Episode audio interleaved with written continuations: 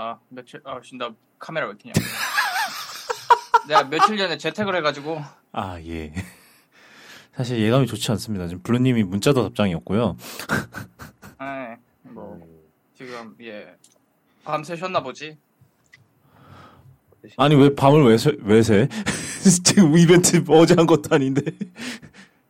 어, 뭐 어. 생활 아니신가? 밤새는 거?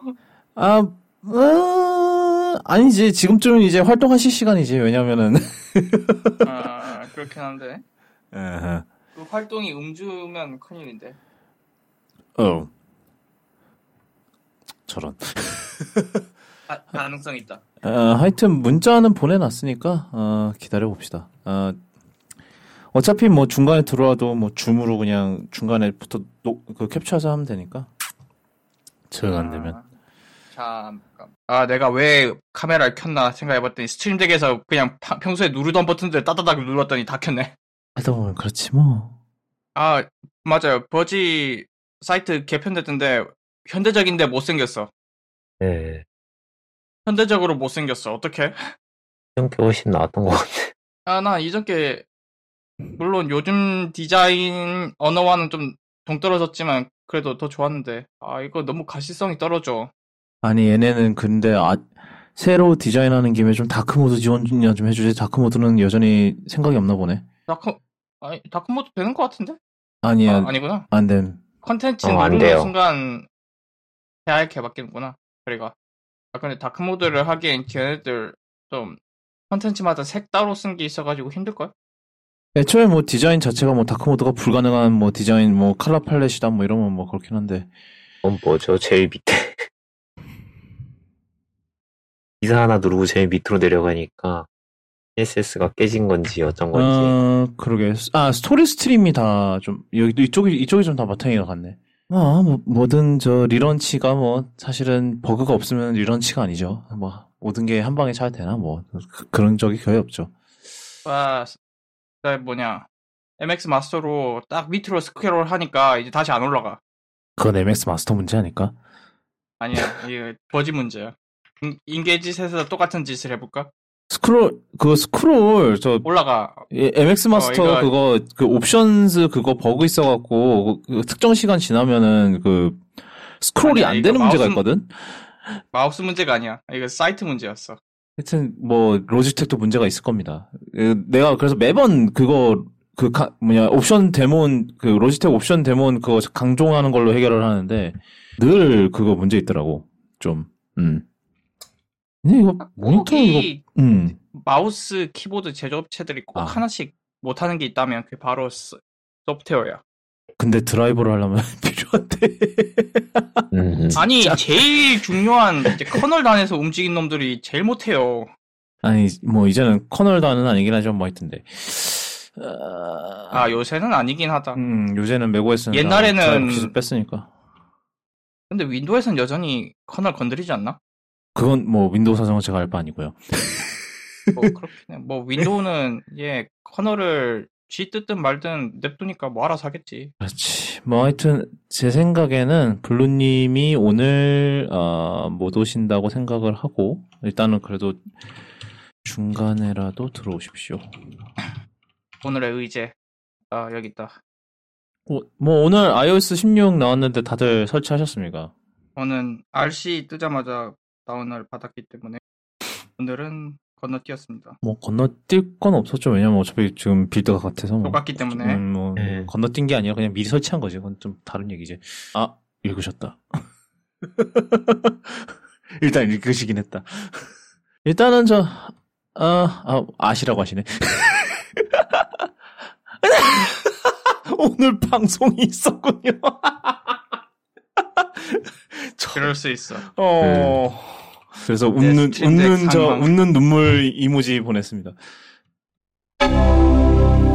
일단은 제가 저 블루님이랑 예, 저 지금 조율하는 동안에 저 일단 시작을 할까요? 왜냐면 할 게 많거든. 우리 엄청 많아요. 아.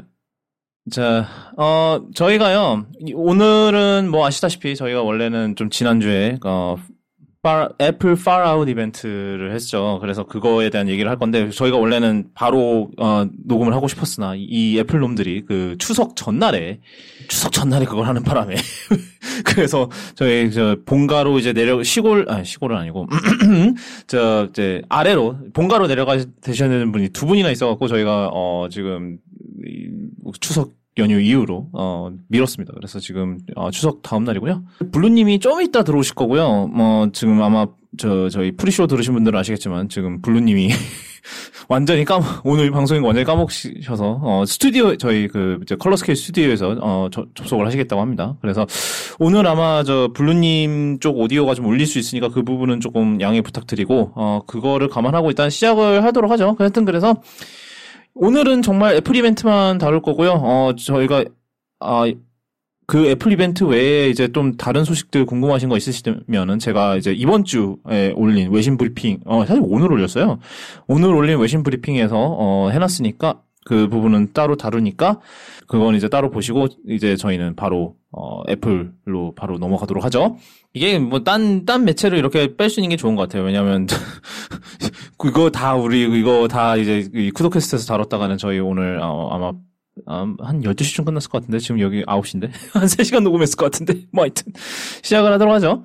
어, 저희가 늘 그렇듯이, 어, 애플 이벤트에서 나온 거 순서대로 할 겁니다. 그, 일단은 첫 번째로 애플 워치부터 시작을 했는데, 그 앞에 그, 좀, 그 영상 좀 어땠던 것 같아요. 이게 애플이 이제 매년마다 이제 좀 그거 하긴 하잖아요. 그 뭐냐, 우리가, 우리 덕에 이 사람들이 살았습니다. 이런 거 하는데, 아, 이번에는 좀 물론 이게 여전히 뭐 실제 이제 뭐 실화를 바탕으로 한 것들이긴 합니다만은 그 중에서 좀 말이 많았던 부분 중 하나가 이제 그 이제 실제로 이제 뭐 이제 비행기 추, 이제 추락 사고에서 살아남은 분을 굳이 또 그 비행기 추락 현장을 꾸며놓은 세트 앞에 앉혀서 그거를 촬영을 시켰다는 건데 그거 보고 좀 어떤 생각이 좀 PTSD 유발하지 않을까라는 걱정이 드는데 뭐 네. 본인이 괜찮으니까 응했겠죠. 아니면은 본인이 괜찮다고 하니까 애플이 그렇게 꾸몄을 거라고 믿고 싶어요.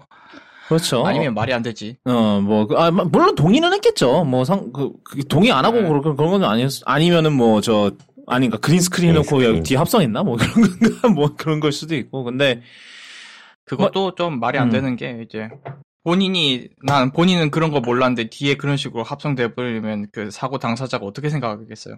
음, 별로 안 좋아하겠지. 음, 예. 뭐, 하여튼 그래서, 좀 그런 게 있었고, 이게, 사실은, 이게 애플워치도 그랬지만, 앞으로 계속 이게 좀 약간 주제가 될 것 같아요. 이제 뭐, 아이, 애플 제품 안 사시면 여러분은, 어떤 방식으로든, 성리단은 아니고 어떤 방식으로든 위험, 위험에 처할 때, 저, 저, 어, 뭐, 그걸 못 합니다. 뭐, 이런, 이런 약간 좀, 좀, 전반적으로, 살고 싶으면 사세요. 이런 느낌. 네, 그렇죠. 살고 싶으면. 어디에 있건 우리가 지켜보고 있다. 아, sure.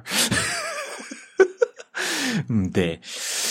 그런, 하여튼 좀 그런 뉘앙스가 계속 됐는데, 거기에 애플워치가 아무래도 좀, 특히 그런 건강, 이런 쪽으로 많이 좀, 예, 피봇이 많이 됐다 보니까 좀 그게 많이 심한, 심하다기보다는 좀 그게 좀 많이 치우쳐진 그런, 좀 더 이제, 그게 좀 더 강, 강화되는 그런 경향이 있어요. 그래서 애플워치 시리즈 8 같은 경우는 뭐, 간단하게 보면은, 아, 다른 게 그렇게 많이 없어요. 어, 그, 어, 일단 시리즈 7에서 달라진 거 가장 큰 게 이제 온도 센서가 들어갔는데 이게 뭐 이제 우리가 보통 생각하는 이제 오- 뭐 온도계 이런 거 생각하면은 정확하게 뭐 30몇 도 이게 나오잖아요. 근데 이제 이런 뭐 웨어러블 기기에 들어가는 온도 센서는 사실 이렇게 정확한 막 온도를 재지는 못하고요. 대신에 이 다, 다른 날들과의 이제 온도의 변화를 측정을 할 수가 있어요. 이거 같은 경우는 이제 다른 뭐 다른 뭐 smart ring, 제가 차고 있는 smart ring이는 오라 링이나 아니면은 뭐 하다못해 뭐 한, 한 달, 지난달에 발표됐던 이제 갤럭시 워치 5에도 들어가 있는 것 중 하나인데 이제 이, 이 센서를 이용하면은 이제 뭐,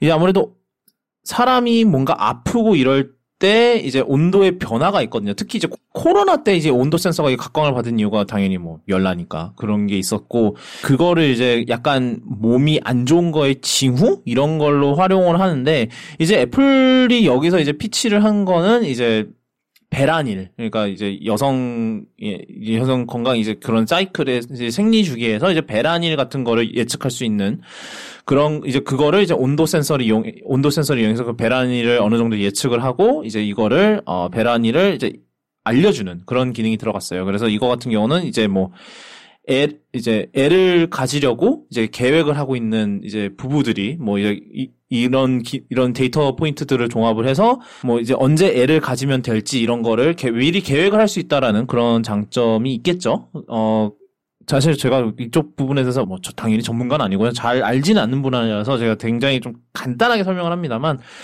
이, 이런 기능이다라고 보시면 될 것 같아요. 그래서 사실 특히 이제 미국에서는 저희가 이걸 안 다뤘었는데 좀 말이 많았었죠. 그 미국에서 그저 땅콩이님 그 뭐였지 저 낙태 관련 그게 좀 심했었잖아요. 몇 달 전에. 예. 로비 웨이드였을 건데 이게 낙태를 뭐 사실상 합법화하게 했던 그 근거가 되는 판결이었는데 그게 뒤집혔어요. 뭐 그래서 그래서 지금 이제 낙태 같은 경우는 주마다 달라지는 그 전형적인 미국식 상황인데 특정 주에서는 이제 낙태를 불법화하고 그리고 낙태를 하는 사람을 이제 신고도 하, 하게끔 권장하는 주도 있습니다. 그 처벌을 위해서.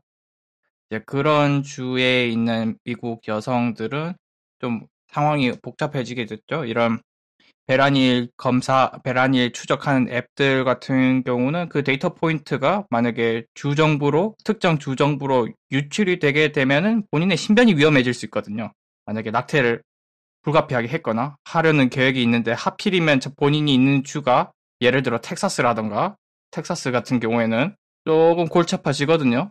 그래서 이제 미국 그 애플에서는 대놓고 그렇게는 얘기는 안 했지만 본인의 그 배란일 정보는 end to end 그러니까 종단간 암호화돼서 애플도 모릅니다라고 계속해서 강조를 했어요. 그게 음. 그것 때문에 그렇게 강조를 한 거고요. 뭐 우리나라에서는 그런 상황이 아니기 때문에 그렇게까지 와닿는 그 광, 광고 포인트는 아닙니다만 뭐 당연히 우리나라에서도 중요한 얘기고 근데 미국에서는 너무나 중요한 얘기고 그게 보장이 안 되면은 아예 쓸 수가 없는 여성분들이 분명히 있기 때문이죠. 뭐 우리나라는 음. 뭐 쓰나 상관이 없습니다. 네, 우리나라는 아, 이 낙태나 이런 이쪽 법은 잘 모르는데 제가 어떻게 돌아가고 있는지. 제가 알기로는 낙태법이 법이 없어요. 제가 알기로는. 어, 뭐 가장 가장 최상 그게 가장 최상인가? 뭐였더라? 그 관련 법이 있었는데 제가 이건 써 저도 정확하게 모르는데 그게 위 불합, 헌법 불합치 판결인가가 나가지고 아 의회로 국 의회가 아니죠 국회로 이제 법 새로 만들어라고 보냈는데 국회가 법을 아직 안 만들었습니다. 아무 일도 일어나지 않았다 약간 그런 팀이고. 그래서 어, 불법도 합법도 아니에요. 왜냐하면 법이었기 때문에 네. 이런 상황으로 알고 음... 있습니다. 얘가 얘기한 게 나중에 틀리면 너무 틀리면 잘라야 되는 부분이긴 한데 아마 아니, 맞을 거예요. 아마 뭐 팔로업으로 다루면 되죠. 뭐 그거는 어려운 건 아닙니다. 음. 어, 그, 그렇고요. 일단은 그게 생겼고 그 다음에 이제 두, 두, 번째로 얘기한 게 이제 차량 충돌 감지 기능이죠. 뭐, 뭐 그래서 뭐 차를 타다가 어 이게 이미 이제 애플워치에는 아시다시피 이제 넘어진 감지가 있죠. 그래서 넘어졌을 때 이제 그 낙상을 감지를 해서 이제 뭐 반응이 없다 그러면 이 사람이 어 의식을 잃었구나라고 간주하고 애플워치가 알아서 이제 그 응급 구조 서비스에 전화를 거는 기능이 있는데 이거를 확장을 해서 이제 저 자동차 충돌 차량 충돌을 감지하는 어 기능도 이번에 추가가 된다고 해요. 이제 이거 같은 경우는 하려고 이제 하드웨어를 좀 더 강화를 했다고 하는데 뭐 이제 자이로스코프나 이제 저 가속도계 쪽도 강화를 했고 그 다음에 어, 이거를 이거랑 이제 머신러닝 알고리즘이랑 이제 그 결합을 해서 이제 다 뭐 앞 앞을 박든지 아니면 옆에서 측면 충돌 추돌 뒤에서 박는 뒤에서 이제 누가 냅다 박는 거 그리고 전복. 이 네 가지를 모두 감지를 할 수 있다 하고 역시 이제 어 이거를 감지를 하면은 이제 폰 뭐 애플워치가 이거를 알려주고 아 근데 만약에 이 사람이 뭐 의식을 잃어서 답장이 없 뭐 이거를 애플워치로 이거를 뭐 나 괜찮아 이거를 안 누른다? 그러면 이제 애, 이제 애플워치가 알아서 이제 응급구조 서비스한테 열, 전화를 해서 어 이 사람 저 사고 났어요를 알려주죠. 왜냐하면 뭐 어차피 애플워치가 GPS 데이터 이런 게 다 있으니까 애플워치가 알아서 그냥 바로 다그 정, 관련 정보를 다 쏠 수가 있는 거죠. 그렇고요. 어, 그 다음에 이제 이건 이 두 가지 기능은 이제 워치OS 9을 설치하시면 어, 다 있는 기능입니다. 저전력 모드라는 게 새로 생겼어요 이번에. 뭐 저전력 모드는 이미 아이폰에도 있고 맥에도 작년 이번에 이제 몬터레이에서 추가가 됐던가 그럴 거예요 아마 제가 알기로는 몬터레이였나 빅서였나 하여튼 둘 중 하나 예, 추가가 됐었는데 어, 이번에 워- 애플 워치에도 이게 들어왔어요. 그래서 원래는 보통 이제 18, 이제 애플이 이제 얘기하는 애플워치의 배터리 시간이 18시간인데, 어, 이거를 켜면은 36시간까지 버틸 수 있다. 두 배 정도를 더 버틸 수 있다. 라고 얘기를 해서, 이거 같은 경우는 뭐를 끄는가 봤더니, 일단은, 일단은 자동, 가- 그, 이제 운동 감지하는 거 있죠. 뭐, 열심히 뛰고 있으면, 아, 뛰고 계시는 거 같네요. 이거 뛰는 거 켜시겠어요? 라고 아- 물어보는 거 그거가 꺼지고요. 그 다음에, 아, 일단은 그리고 상시 표시형 디스플레이라고 하죠. Always on 디스플레이 꺼지고요. 그 다음에 그, 심박을 재기는 하지만 뭔가 시- 그 심박에 이제 이상 징후를 발, 발견하는 기능이 모두 꺼지고, 아니구나. 백그라운드, 백그라운드 심박 측정이. 꺼지고, 백그라운드 이제 그 혈중 산소 포화도 측정이 꺼지고요. 그 다음에, 예, 그리고 아까 얘기한 대로 그 운동 시작하시겠어요? 그 자동으로 띄우는 거, 그것도 꺼집니다. 그렇게 돼, 있- 그렇게가 꺼지고요.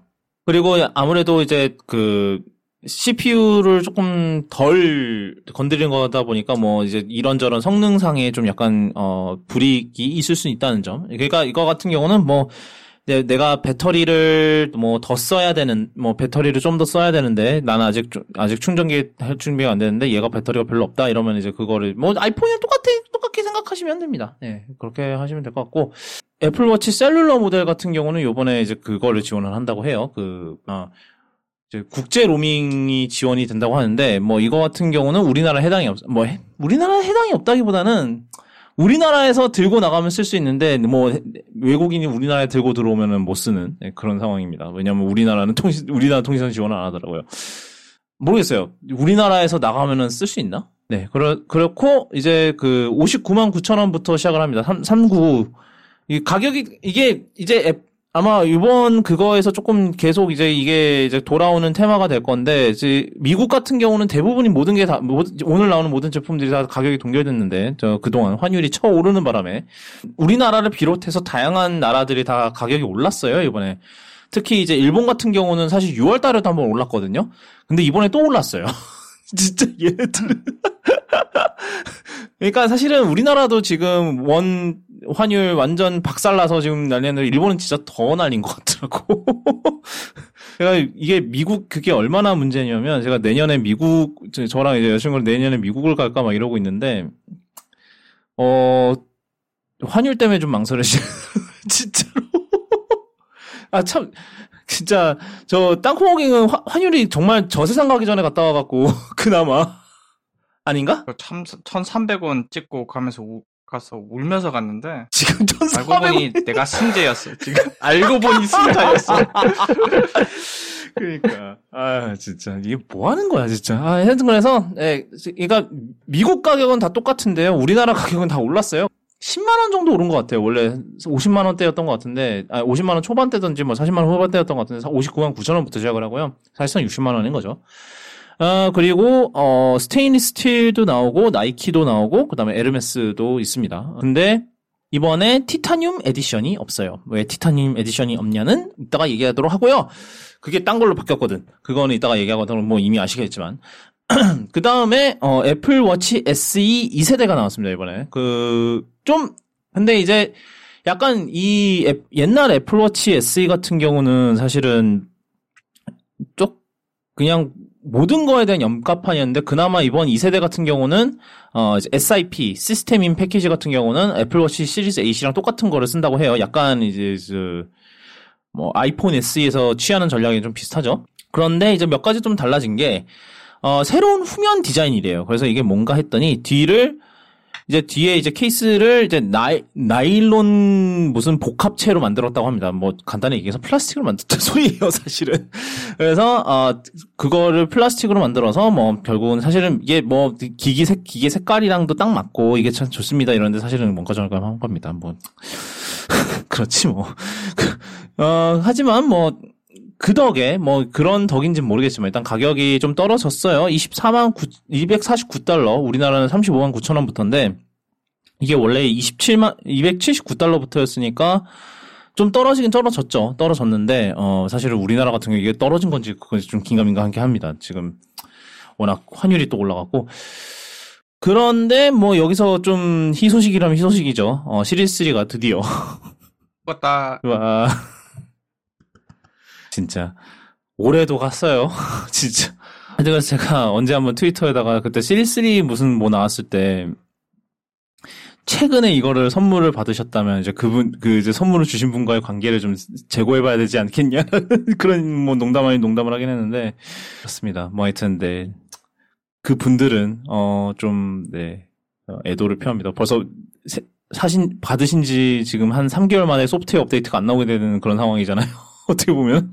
그래서 SE 2세대가 이제 어 가격이 조금 내려가면서 이제 이게 새로운 약간 어, 저가형 애플워치의 그 포지션이 될 것 같고, 어, 그, 뭐, 일단은 뭐 여러 가 사실 여전히 이제 저 애플워치 시리즈 AC랑 비교해서 좀 이것저것 많이 빠져요. 뭐 저 혈중 소화, 혈중 포화 산소도 혈중 산소 포화도 센서도 빠지고 그리고 ECG 안 되고요.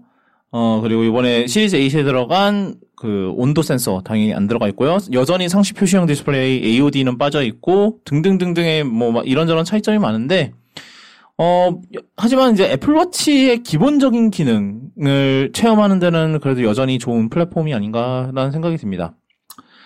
자, 그 다음은 저 애플워치 울트라인데 네 일단은 이 생긴 거에 대해서 좀 얘기를 해 볼게요. 어떻게 생각하셨나요?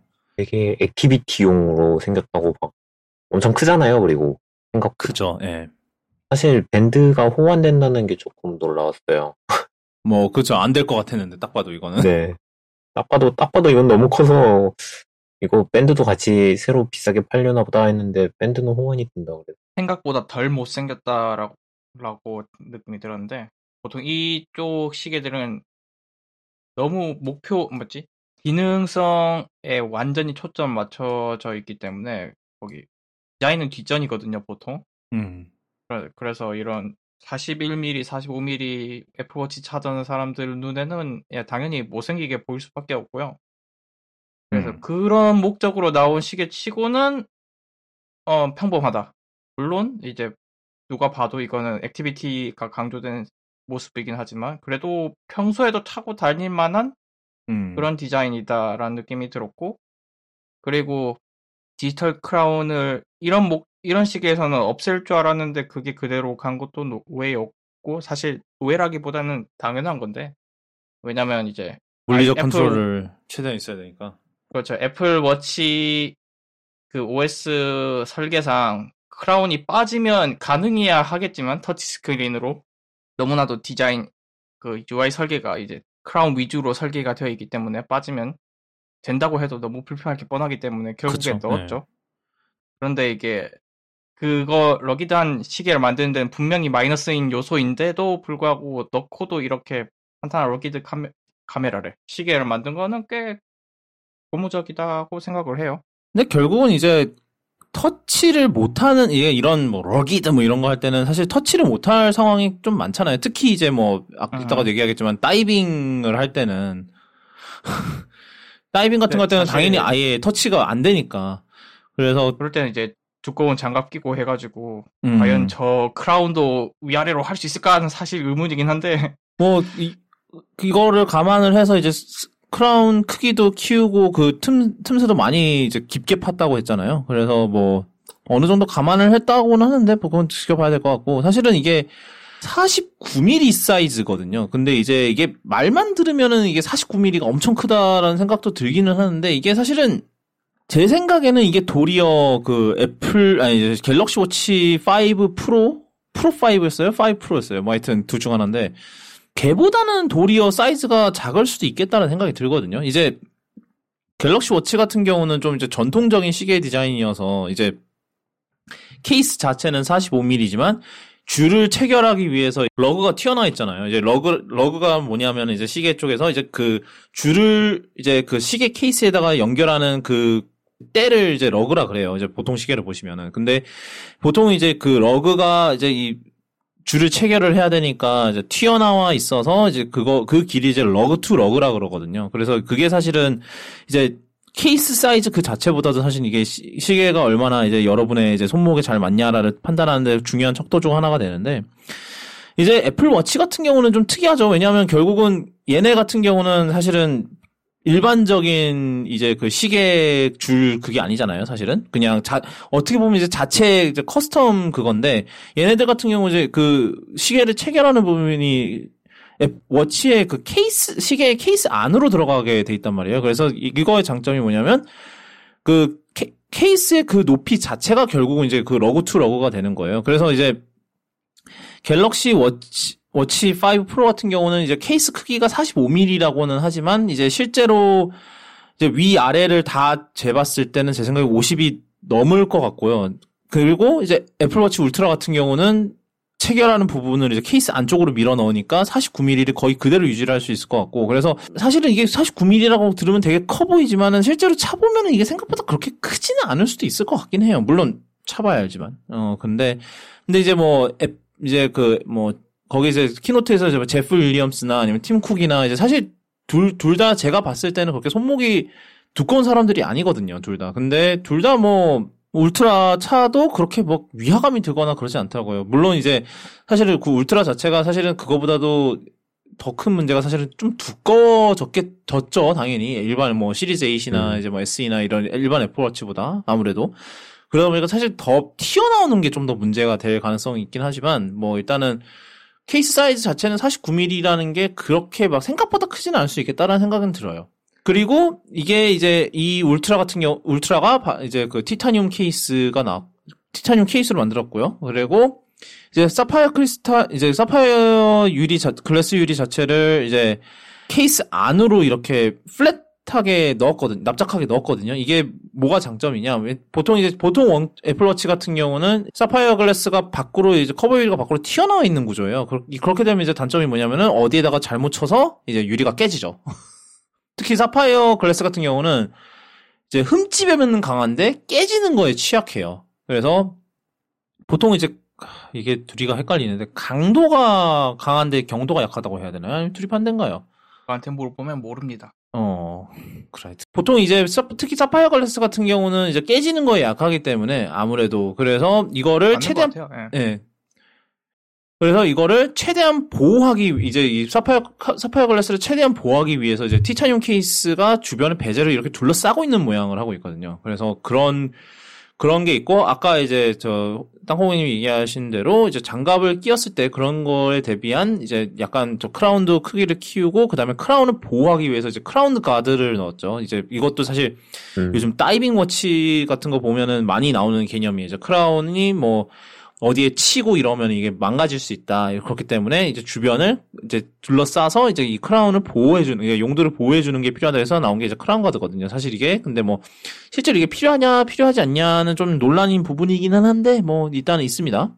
그리고 배터리가 오늘 좀 얘기를 보, 들어보니까 배터리가 70 몇 퍼센트가 더 크대요. 거의 80% 가까이 더 커서 이제 저 애플워치 일반 애플워치 시리즈 8보다 어 배터리 사용 시간이 두 배가 더 많습니다. 그리고 뭐 저전력 모드까지 사용하면은 뭐 60시간까지 더 간다고 하고요. 그리고 얘를 위한 이제 밴드 세 종이 공개가 됐는데 이제 각각의 밴드가 약간 그 테마가 있어요. 하나는 이제 알파인 루프라 그래서 이거 같은 경우는 뭐저 그 산을 정복하는 산을 타는 그런 산악인들을 위한 밴드고요. 그다음에 오션 밴드는 이제 다이버들을 위한 밴드. 그 다음에 트레일 루프는 이제 그런 trail 뭐라 그럽니까? 그 trail running 하는 사람들이 조깅을 하는 분들이 있거든요. 그런 이제 좀 그냥 조깅이 아니라 좀 더 이제 그런 험난한 데를 이렇게 어, 조깅한 trail running 이런 게 있는데 그런 거 하는 분들을 위한 어, 그런 줄이 있고요. 아까도 얘기했지만 이 줄들은 다 기존 애플워치 밴드랑 호환이 돼요. 그래서 이거 같은 경우는 뭐 45mm, 44mm, 그 다음에 옛날 42mm 애플워치 줄이랑 다 호환이 되고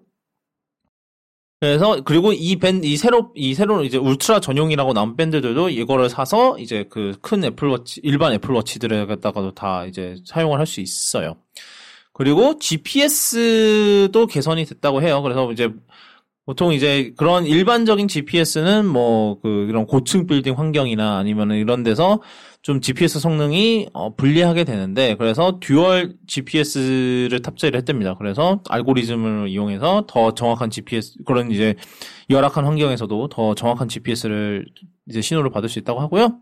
그리고 옆에 이제 되게 거대한 배- 버튼이 하나 생겼어요. 이제 액션 버튼이라고 하는데 이거 같은 경우는 뭐 사용자가 지정 쇼컷을 넣을 수도 있다고 하고요. 그 다음에 이제 다양한 이제 상황에서 이제 그 버튼을 누르면은 그 상황에서 필요한 버튼이 뭐 자동으로 이렇게 어 이제 기본적으로 설정이 돼 있어서 그거를 하거나 아니면은 뭐 사용자가 원하면 지정 기능을 거기다가 넣을 수도 있다고 합니다.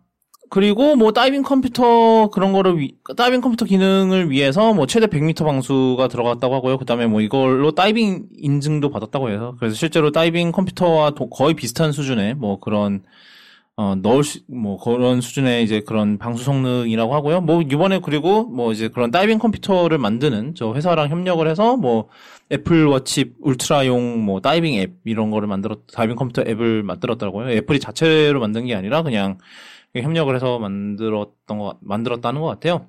어, 가격은 115만 원이고요. 어, 이건 단일 모델이라서 어 그냥 왜냐하면 단일 뭐 사이즈도 하나고 그다음에 셀룰러도 다 들어가고 그렇게 뭐 밴드 그거 어떤 밴드를 고르냐에 상관없이 다 가격은 똑같습니다. 그렇네요. 사실은 하, 이게 결국은 이게 어떻게 보면 이제 가민이나 이제 이- 그런 류의 그 있어요. 그러니까 뭐 우리 우리야 뭐 보통 이제 우리 같은 경우는 다 애플워치로 사실 조- 다 충분한 사람들이지만 뭐 이제 좀 약간 좀 extreme 스포츠 이런 거 하시는 분들은 약간 가민에서 이제 그그 분야를 꽉 잡고 있죠 사실은 저 가민 음. 뭐 그런 근데 얘네들 이게 가격이 이제 꽤나 비쌀 거라고 다 생각을 했는데 뭐 최, 최소한 이제 뭐 천불은 넘어 천 달러는 넘어갈 거다 뭐 이렇게 했는데 생각보다 이 799라는 가격이 생각보다 이제 생각보다 저렴하게 나와서 이제 이제 이런 회사들 이제 이런 회사들이 물론 이제 애플워치 울트라보다 좀 이제 저렴한 가격대에 있는 애들도 있기는 하지만 이 애플 일단 애플워치라는 그 브랜딩 파워가 있잖아요. 이제는 뭐 이제 8세대나 됐으니까 어 가민이 막 역시나 이제 좀 초조했는지 우리가 배터리가 더 오래 가요라는 그런 거를 했, 그런 거 무슨 광고 캠페인 뭐 이런 거 한 모양이더라고요. 보통 그런 거 이제 곧 망할 네. 회사들이 하는 짓인데. 물론 가민은 이거 말고도 포트폴리오가 다변화돼 있어서 뭐 음. 망하지는 않을 건데요. 뭐 예를 들어 가민이 이제 항공 쪽에도 손이, 손을 대고 있어가지고 항공 쪽 내비게이션은 거의 다 걔거든요. 원래 가민이 그걸로 시작했잖아요. 이제 인- 보통 차량용 내비게이션을 원래 시작했던 응. 그렇잖아요. 그래서 뭐 이거 물론 이게 주력이긴 하지만 이거 망한다고 망할 회사는 아닙니다. 그래서 비교 대상으로 제가 뭐 한 몇 개 찾아봤는데 가민의 dive watch dive 컴퓨터가 디센트 마크 2S 얘들도 이름 잘 못 짓네. 아무튼 디센트 마크 2S라는 게 999달러. 어, 어. 근데 기능은 좀 어때요? 비슷해요? 비슷한 것 같아요. 보니까 얘도 음. 배터리 up to 7 days 오케이. 음. 뭐 다이빙 실력, 다이빙 뭐 퍼포먼스를 잴 수 있다. 뭐 운동하는데 쓸 수 있고 뭐 가민 페이도 있고 뭐 어쩌고 저쩌고. 그렇죠. 어 얘 이게 아마 경쟁 모델이 되지 않을까 싶은데 더 비쌉니다. 그리고 네. 뭐 얘도 VO2 잴 수 있고 음. 얘는 좀 덜 똑똑하지만 배터리 오래 가는 그쪽에 초점만 맞춰진 시, 시계라면 애플워치는 좀 반대 포지션이죠. 근데 얘, 얘가 가민 쪽이 조금 더 러기드해 보이긴 해요. 왜냐면 얘는 용도가 없기 때문에 음. 더 러기드할 수밖에 없죠. 그러면 근데 더 걔는 가벼워 뭐 보이기도 하고 버튼만 그겁니까? 근데 대신에 자. 케, 케이스가 엄청 클 것 같은데 아닌가? 아니 그러니까 뭐 생긴 거랑 별개로. 그 저 그거는 저 실측은 아 있구나. 아 근데 일단 딱 봐도 케이스가 커 보이긴 한다. 이. 그렇게까지 커 보이지는 않은데 이게 실측이 얼마지? 43, 43 이네. 43. 예, 43, 아. 43. 근데 이게 43이라는 게 걔네들 그것만 43일 거잖아요. 그 뭐냐 저 아까도 얘기했지만 케이스만 43이라는 건 실제 그 높이 자체는 그거보다는 더 높을 가능성이 높죠. 그래서 물론 예 그 말한 배터리 성능을 위해서 음. 해상도가 240에 240 이야. 눈물 납니다. 예. 그렇죠. 다른 거 이제 얘네 이런 애들 같은 경우는 사실은 그런 거에 몰빵을 한 거죠. 그 뭐야 어, 그 배터리 배터리랑 성능. 그 기능 자체에 몰빵을 한 거지. 사실 이게 미- 사실 솔직히 나는 이, 이걸 입고 뭐 누구 결혼식을 가자 이런 건 못 할 것 같아요. 차고요. 차고요. 아, 차고. 음. 왜 갑자기 미국인이 한국어 한 것처럼 얘기해? 아, 예, 지금, 지금 좀 피곤해요. 그래서 그래. 뭐 하여튼, 어, 그렇잖아요. 사실 이런 거, 아, 애플 워치까지, 그러니까 좀 그런 얘기들이 있어요. 그러니까 뭐, 네네. 네, 그러니까 애플 워치도 사실은 막 그런 이제 뭐, 저, 그런, 뭐좀 정장 입고 가야 되는 그런 이벤트에는 좀 입고 가면 안 되지 않, 그 차고 가면 안 되지 않을까. 자꾸 그러네. 씨. 어, 차고 가면 되지 않을, 안 되지 않을까 이러는데 저는 생각에, 제 생각에는 애플 워치까지는 물론 밴드에 따라서 조금 달라질 수 있다고 생각을 합니다. 뭐 그렇기는 한데, 뭐 애플 워치까지는 괜찮아. 괜찮아요. 근데 얘는 진짜 안 될 것 같아. 얘는 안 될 것 같아. 하여튼 그래서, 얘가 제가 그렇게 한, 말하는 거는 결국 그거죠. 그 이제 충분히 좀 모든 상황에 쓸 수 있는 그런 디자인은 아니고, 그러니까 얘 같은 경우는 더 용도가 더 확실한 거죠. 사실 애플워치도 물론 이제 그쪽으로 좀 그런 게 있, 있기는 하죠. 그러니까 그, 그쪽으로 용도가 더 확실한 거 그런 걸 있긴 하지만 그래도 예. 여전히 애플워치는 애플워치죠. 그래서 애플워치의 그 기본적인 사용성은 다 갖추고 있고, 그 다음에, 물론 디자인이 이제 일반 애플워치에 비해서 두꺼워지고 좀 커지고 막 이러긴 했지만, 그래도 그 애플워치라는 그거의 기본적인 그건 있어서 사실은 제 생각에는 막 그렇게 이런 가, 걸민이 뭐 이런 이런 시계만큼이나 뭐 이상하게 보일 것 같고 막 그렇지는 않거든요. 근데 이제 뭐 그것도 사실은 뭐 봐야 알겠지. 이제 사실 솔직히 우리를 위한 시계는 아니잖아요. 그죠? 저 어? 티터님 어떻게 그걸 보고 일단 모든 기능들을 설명해 주는데 우와 나는 저런 거안 쓰, 안 쓰면 좋겠다. 안, 쓰, 안, 안 쓰면 좋겠다. 그것도 뭐야? 물에 들어가기 싫다. 음. 산에 올라가기 싫다. 예. 아, 그래도 저희 그, 어? 저희 둘이 둘 다 아는 분 중에 그, 그 다이빙 하시는 분 있잖아요. 어, 그분은 무조건 산다고 하시더라고요. 아, 그러니까요. 아니, 그 트위터 봤는데, 와, 다이빙 이러고 있던데. 아, 그리고 그게 네. 아니더라도 네. 그 좀 애플 워치 조금 이제 팔뚝 굵으신 분들은 애플 워치 쓸 때 좀 불편하다고 하셔가지고 아, 그래요? 왜요? 예를 들어 이번에 울트라- 같은 분들이요? 어, 이거, 너무 예시가 극단적인가? 어, 많이 극단적이에요. 그, 아, 그냥 주변에 주변에 있는 다른 분들 예. 그래서 이제 네. 애플 워치를 안 쓰시는데 음흠. 대신 뭐 저런 거 쓰고 계세요. 그냥 미밴드 뭐 이런 거 그게 더. 작잖아! 근데! 차라리 차라리 그걸 차느니 미밴드가 더 작아서 좋다고 뭐 그런 아. 식으로 말씀하시더라고요. 아, 아, 그러니까 아예 아예 크든지 아예 작든지 그거구나. 그쵸. 아, 그래서 이제 울트라 보고 나서 어 이거 사면 괜찮겠다라고 말씀하시는 분들도 계시더라고요. 음. 근데 이게 막 러기드한 거 치고는 나는 저는 디자인이. 그렇게 나쁜 디자인은 아니라고 생각해요. 저도 괜찮은 것 같아요, 사실은. 어떻게 보면은 앱- 일반 애플워치보다 더 캐릭터 있는 디자인이긴 하죠. 이게.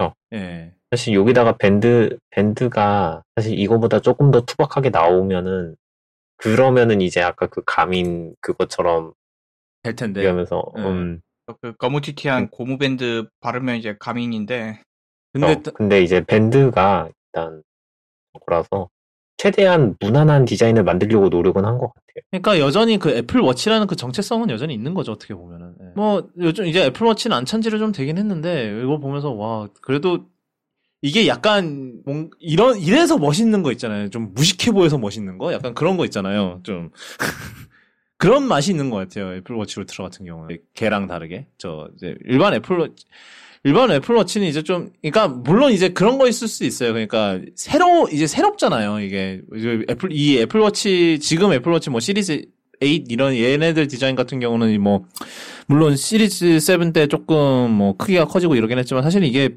거의 시리즈 4 때부터 했으니까 거의 뭐 4년 5년째 울거먹는 디자인이잖아요. 어떻게 보면. 근데 이제 완전히 다른 애가 나오니까 그게 또 좀 신선한 것도 있는 것 같고 그리고 티타늄을 이제 티타늄 워치를 하고 싶으시면 이젠 얘밖에 없다는 거. 그쵸? 사실은. 그렇기 때문에. 음흠. 예 그렇기 때문에. 재밌는 재밌는 것 같아요. 디자인도 생각보다는 막 좀 그러니까 이런 러기드함을 이제 잘 살린 디자인인데 그래도 너무 이제 투박하게는 안 나온 것 같은 거? 그런 게 좀 좋은 것 같아요. 예. 자 그렇고 그리고 그래서 이게 애플워치 울트라고요. 어, 울트라는 네 이렇습니다. 뭐 제 생각에는 잘 나온 것 같아요. 그렇고 다음은 이제 에어팟인데 뭐 아마 저희가 이제 저희 중에서 가장 많이 살 것 같은 거 에어팟 프로 2세대가 나왔습니다. 드디어 어, 진짜 거의 3년 진짜 3년 거의 3년 만에 나왔거든요. 이게 에어팟 프로가 2019년 10월에 나왔어요. 그러니까는 진짜로 거의 3년 만에 나왔는데 그래서 그만큼 뭐 그만큼 뭔가 많이 바뀌었냐? 일단은 디자인은 전혀 안 바뀌었고요. 뭐 내 생각에 심지어 케이스도 호환되는 것 같던데. 그래서 이미 기존에 쓰시던 케이스 있으면 그냥 그대로 쓰실 수 있는 것 같아요. 아마도 어 뭐 다르면 제가 follow-up을 할게요. 근데 뭐 일단 생긴 건 거의 똑같 거의 똑같고 그 대신에 안 안이 많이 바뀌었죠. 그래서 어 H2 오디오가 들어 오디오 칩이 들어갔고요. 원래는 이제 H1이었고 그다음에 안에 이제 오디오 드라이버랑 이제 custom amplifier까지 적용을 해서 사운드 이제 음질이 많이 바뀌었다는데 뭐 성향은 많이 안 바뀌었으면 좋겠다는 생각이 들긴 해요. 일단 제가 에어팟 프로의 그런 음 이제 음향 그 이제 성향 자체 그 이제 음색의 성향 자체를 좀 좋아하는 편이라서 많이는 안 바뀌었으면 하고 그 다음에 이제 그 H2를 장착함으로써 나오는 이점 중 하나가 이제 저 active noise cancellation이 어 소음을 두 배를 더 걸러, 걸러낼 수 있다고 합니다. 그래서 그런 면에서 또, 어, 장점이고요. 그래서 이제, 그, 그러고 나서, 이, 적응형 이제 투명성 기능이라는 게 생겼어요. 이제 그거 같은 경우는 뭐냐면은, 보통 이제 그 에어팟 프로, 에어팟 프로 이제 투명 기능이 굉장히 잘, 저는 되게 잘 써, 잘 쓰거든요. 그냥, 뭐, 그냥 음악, 혼자서 음악이나 팟캐스트 듣고 있다가 뭐, 뭐 주문할 때 잠깐 이제 저 noise cancellation 끄고, 얘기하고 다시 키는 게 되게 자연스러워요. 근데 이제 아무래도 이제 거의 모든 거를 들여보내는 모드다 보니까 뭐 이제 굉장히 좀 거친 소리들 있잖아요. 예를 들면 이제 그 이제 프레젠테이션에서 이제 예시로 든 거는 그, 그 공사장 소리 이런 거는 사실 솔직히 듣고 싶은 소리는 아니잖아요. 그래서 그런 소리들을 이제 자동으로 감지를 해서 그런 소리들은 아예 조금 죽여놓고 이제 다른 소리들 뭐 대화하는 소리나 이런 거를 더 어, 높여주고 이런 식으로 해서 이제 좀 주변 상황에 따라서 이제 그 H2가 뭐 초당 4만 8천 번을 이제 processing을 해서 그거를 어 상황에 따라 알맞은 그 소리를 이제 바깥 소리를 들려준다는 고 하고요. 그 다음에 그게 딱 sampling rate죠. 네, 그렇죠. 그러니까 뭐, 샘플 한 번 할 때마다 processing 한 번을 한다는 거니까 장난 아닌 거죠. 네, 그 그거를 이제 저 이 조그만한 이제 그게 processing을 하고 있다는 것 자체가 되게 대단하죠, 사실은. 이가 얼마나 우리가 computing 그런 거에 얼마나 그 어, 멀리 왔는지 사실은 제 생각에는 뭐 이렇게 말하면 당연하겠지만 에어팟 프로가 에어팟 프로 이 조그만한 거 하나가 이제 뭐 아폴로 11호 컴퓨터보다도 더 강력하지 않을까 약간 그런 거 있잖아요. 뭐 당, 할걸요? 그러니까요. 음. 그게 놀라운 거지 사실은. 아 그리고 어, 하나 추가할 게 케이스가 조금 다르긴 해요. 업데이트 된 게 있는데 무려 예 맥세이프 애플워치 충전기로 충전이 됩니다. 네, 맥세이프는 작년부터 됐었고요. 맥세이프 말고 애플워치 충전기. 예, 애플워치 충전기로도 충전이 가능하고 하고, 가능하다고 하고 왜 그러고 싶은지는 잘 모르겠지만 물론 뭐 사실은 그 뭐야 맥세이프 충전 같은 경우는 아이폰 갖다 놓고 이래야 되는데 뭐 옆에 보통 이제 애플워치 음... 충전 때문에 애플워치 어디 여행을 갔을 때 애플워치 충전기랑 그거 두 개만 들고 오면 되는 거죠. 그래서 뭐 그러니까 결국은 이거예요. 왜 매그세이프 듀오 있잖아요. 우리 그 비싸다고 하는 거. 그냥 그거 음. 펼쳐놓고 한, 한쪽은 아이폰 무조건 그냥 아이폰 자리 해놓고 한쪽은 뭐 상황에 따라 애플워치를 충전하다가 잠, 잠깐 빼놓고 뭐 에어팟 충전하다가 뭐 이런 게 가능하다는 소리죠. 아 제가 왜 그렇게 생각을 했냐면 지금 지금 제 3인원 충전기를 보고 있는데 거기다가 에, 어팟을 올리면 무조건 흘러내리거든요. 아, 아, 아. 음. 그래서 과연 얼마나 쓸 수 있을까 싶기도 했고, 뭐 아무튼 예 어느 케이스에서는 어느 충전기에서는 뭐 뭐 쓸 수가 있겠습니다만 많은 경우에서는 별 혜택을 못 볼 거고 그냥 일반 치 충전기 쓰시면 됩니다.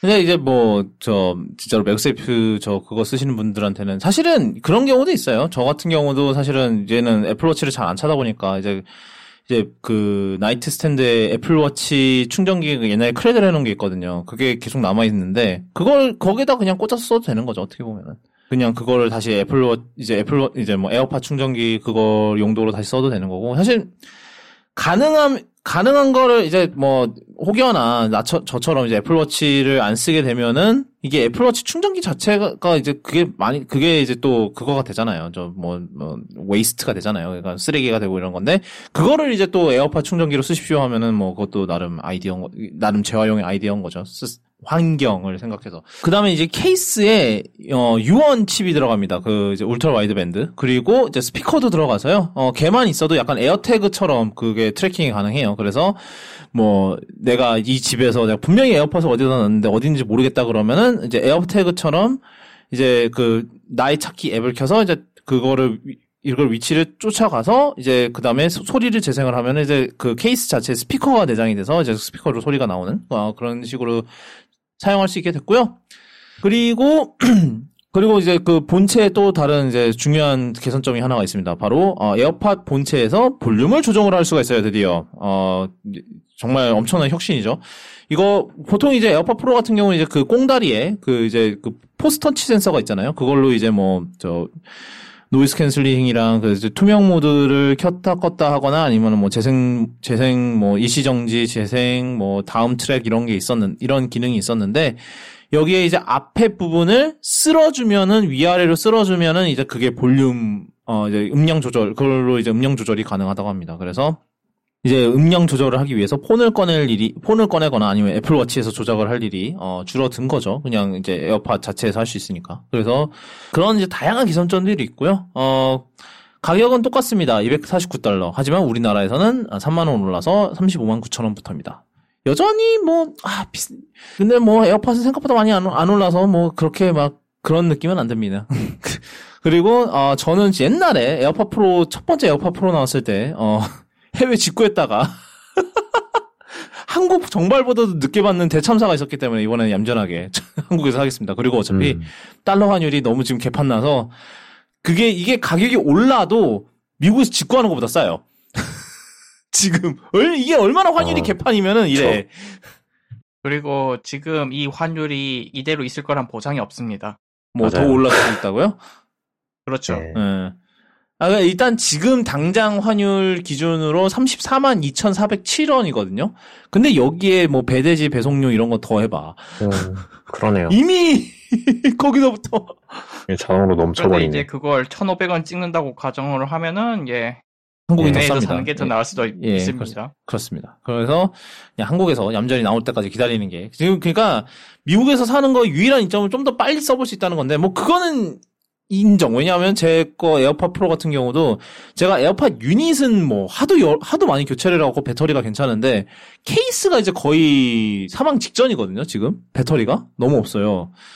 그래서 사실은 막 진짜로 이 에어팟 얘 같은 경우는 이 케이스를 진짜 하루에 한 번씩 충전 안 해주면은 진짜 개복치예요. 그런 상황 그런 상황까지 왔는데 지금 몇 프로 남았나 볼까? 잠깐만. 제가 오늘도 뭐 계속 썼거든요. 뭐 출퇴근할 때도 쓰고 막 이랬는데 봅시다. 얼마나 남았나. A few moments later. 72%. 오늘은 괜찮네. 치, 그래도 근데 보통 이제 에어팟 한 번 이제 완충해 놓으면은 진짜로 충전하는 거를 한 며칠 정도는 까먹어도 계속 쓸 수 있잖아요. 특히 이제 2세대 에어팟 프로 같은 경우는 요번에 뭐 배터리 시간이 더 늘어났다고 하니까 이제 유닛은 최대 6시간이고 케이스까지 다 하면 30시간 쓸 수 있다고 하니까 그만큼 이제 또 늘어난 건데 그런 이제 그게 장점이었는데 그 에어팟 프로가 근데 이제 이게 케이스가 배터리가 엄청 주, 이게 수명이 안 좋아지니까 와 진짜 힘들더라고요.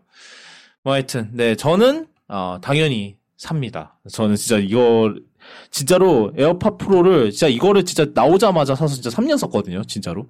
뭐, 물, 아까도 얘기했지만 유닛은 여러 번 갈기는 했는데, 유닛을 하도 여러 번 갈아서 지금 사, 실 그때 산 거 그대로 남은 게 케이스밖에 없기는 한데, 뭐 하여튼 그래서 저는 바꿀 때가 되기는 됐어요. 그래서 저는 정말 기쁘게 살려고 합니다. 여러분은 어떠신가요? 저는 noise cancelling 때문에 사려고 하다가 일단 저 일단 음. 프로가 아직 못 정해서 언제 샀는데요? 2년 딱 됐어요. 2년.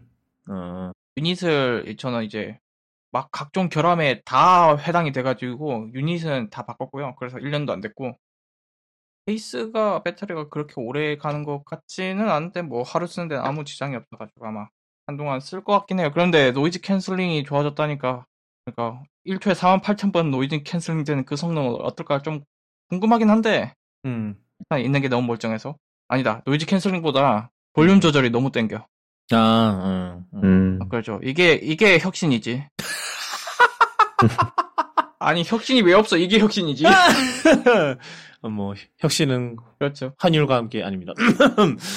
그렇죠 이거 프로 써본 사람은 압니다 이, 이거 혁신입니다 예.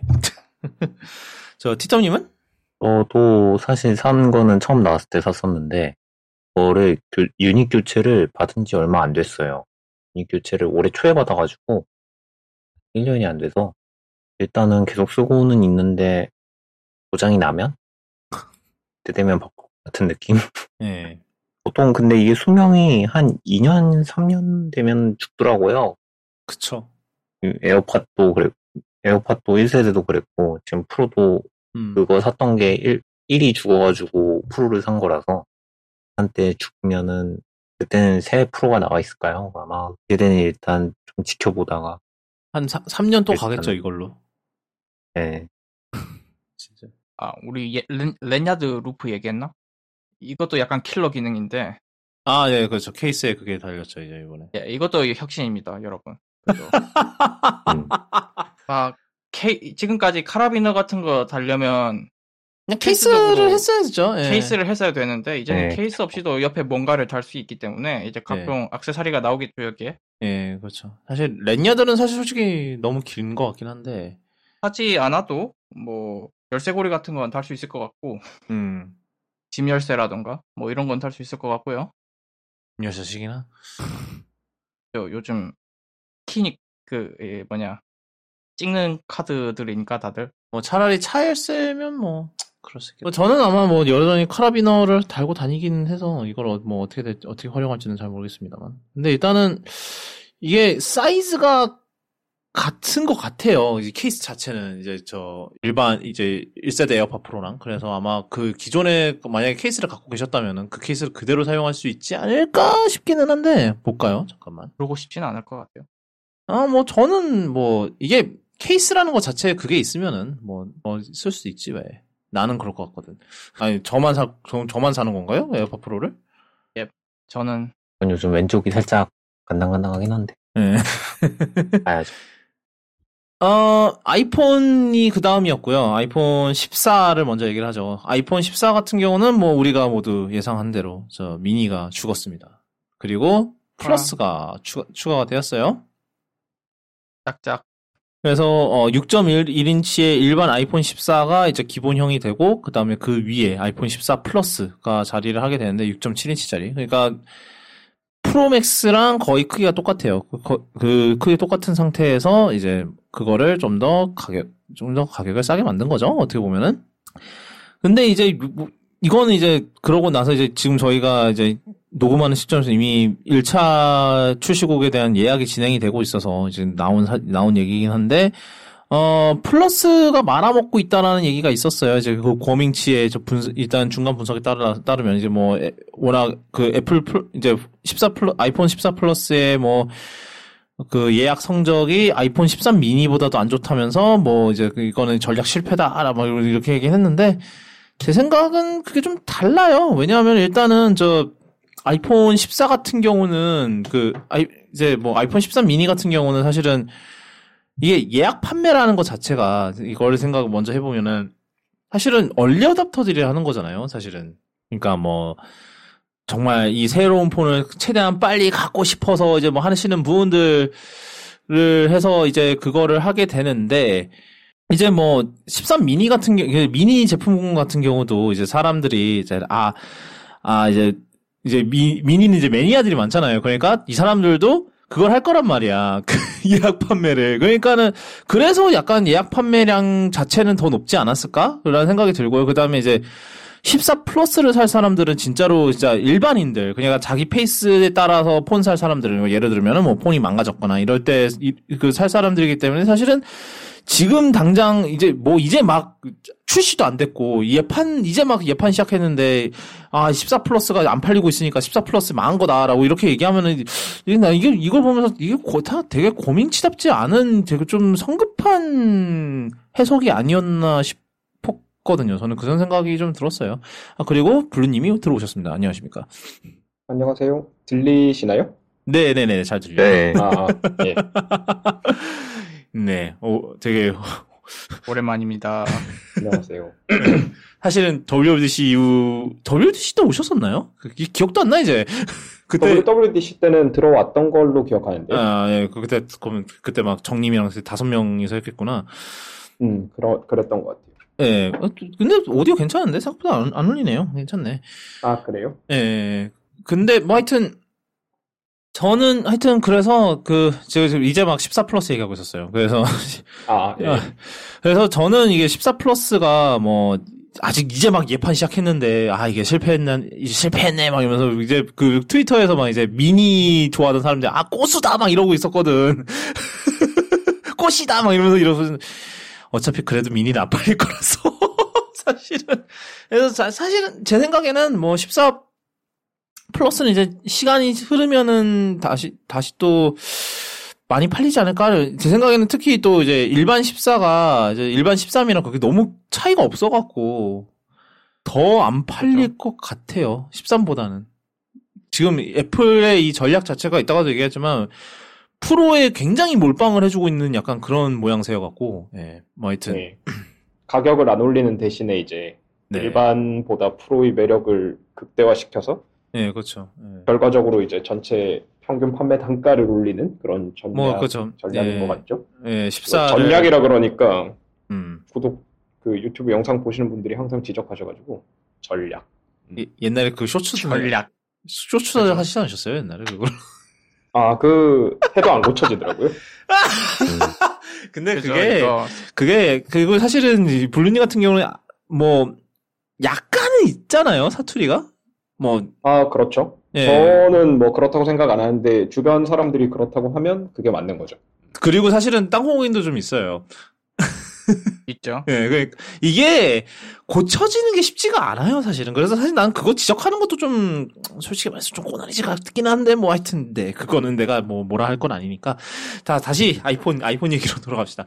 그래서 플러스가 추가됐고요. 어, 그리고 A15 바이오닉이 뭐뭐 그대로라고 하기에는 아이폰 13 프로에 있는 어 저 비닝 안 된 저 A15 바이오닉이 들어갔어요. 그러니까 GPU 5개짜리. 그리고 이게 프레젠테이션에서 잠깐 언급되고 지나간 내용인데 어 냉각 성능이 더 개선됐다라고 언급을 하고 있어요. 이게 아마도 13 프로가 조금 얘기가 있었던 것 같기는 해요. 이제 그 냉각 성능에 대해서 그 얘기하셨었던가요? 옛날에 뭐 스로틀링이 좀 있었다고 13 프로가? 예전에 얘기했는지 기억이 정확하지 않은데 그 네. 간단하게 말씀드리면 그 프로 모델들이 그 뭐냐 샌드위치라 그러나 복층 PCB를 적용해 가지고 아, 네 맞아요, 맞아요. 배터리 늘리려고. 예. 되게 아끼는 그런 방식을 음. 선택을 해서 그 안에 있는 AP 발열이 당연히 더 해소가 되기 어려운 구조잖아요. 예. 그것 때문에 이제 그 아난드 테크에서 전성비, 전력 소모랑 이제 성능이랑 동시에 측정을 했는데 전력 소모 자체는 이제 이전보다 뭐 더 개선이 됐는데 오히려 지속 성능은 떨어지. 이상하게 더 떨어졌다. 원래 이제 사실 똑같은 플랫폼에 들어가 있으면 전력 소모가 줄어들었으면 그만큼 발열이 줄어든다는 얘기이기 때문에 지속 성능이 올라가야 되는데 오히려 이제 스로틀링이 음. 더 심하게 걸리더라. 그래서 이제 왠지를 추측해 보니까 그런 구조 때문이 아닐까 하면서 이제 추측을 했던 내용이 있었는데 이번에 애플이 그렇게 언급하는 걸로 봐서는 애플도 이제 그거를 인지는 하고 이- 있었던 것 같아요. 예. 그래서 뭐그 14부터 이미 그걸 떡하니 얘기를 하고 있는 거 보면 뭐 내부적으로 좀 냉, 냉각기 냉각 구조를 좀 개선을 했 실제로 좀 한 게 아닌가라는 생각이 좀 들기는 해요. 예. 그래서 얘기 뭐 그걸 또 굳이 또 이제 프레젠테이션 아마 이게 또 프레젠테이션에서 이거를 굳이 얘기한 이유가 일단 A15를 그대로 썼다는 거를 어떻게든 카바 카바를 치려고 그러는 것 같아요 사실은. 왜냐면 결국은 장 이게 사실은 작년 거를 그대로 쓴 게 사실상 처음이거든요. 옛날에 그 아이폰 5C 이후로 처음이거든요 그거는 뭐 애초부터 사실 우리가 뭐 아이폰 5를 그거를 그냥 새로운 뭐 언어포즈 unapologetically 플라스틱으로 묶어서 엮어서 한 거니까 뭐 그렇다 치는데 이거는 뭐 numbering이 올라가 그러니까 numbering이 올라가면서 그대로 한 거는 사실상 처음이라서 그 그거를 어떻게든 커버를 치려고 뭐 이제는 아이폰 13 프로에 들어갔던 뭐 GPU 다섯 개짜리고요. 그 다음에 어 냉각 기능도 개선을 했기 때문에 일단은 그러니까 그 주장이 그런 거잖아요. 일단 시- 확실히 13보다는 성능이 낮기는 나을 거다. 근데 얼마나 더 나은지는 얘기 안 해줄 거다. 약간 이런 거잖아, 사실은. 예, GPU 하나만큼 낫겠죠. 예, 뭐 그렇게 그렇게 그, 그렇 겠죠. 예. 아마 제가 기억하기로는 18% 성능이 더 좋다라고 그래도 뭐- 했던 걸로 기억합니다. GPU만. 의미가 아주 없진 않네, 그래도 최소한. 근데 사실 CPU 성능 개선이 없는 게 좀 아쉬운 부분이죠. 뭐 그 당연한 얘기지만 그건 A15 바이오닉이라고 했을 때부터 예. 이미 뭐 그거를 아니면은 그 냉각 기능이 더 좋아졌으니까 뭐 클럭을 높인다든지 그런 거 하기도 좀 그렇잖아요, 사실은. 음. 그래서 사실은 그냥 십- 그걸로 그냥 땜빵 치는 거죠, 어떻게 보면은. 네.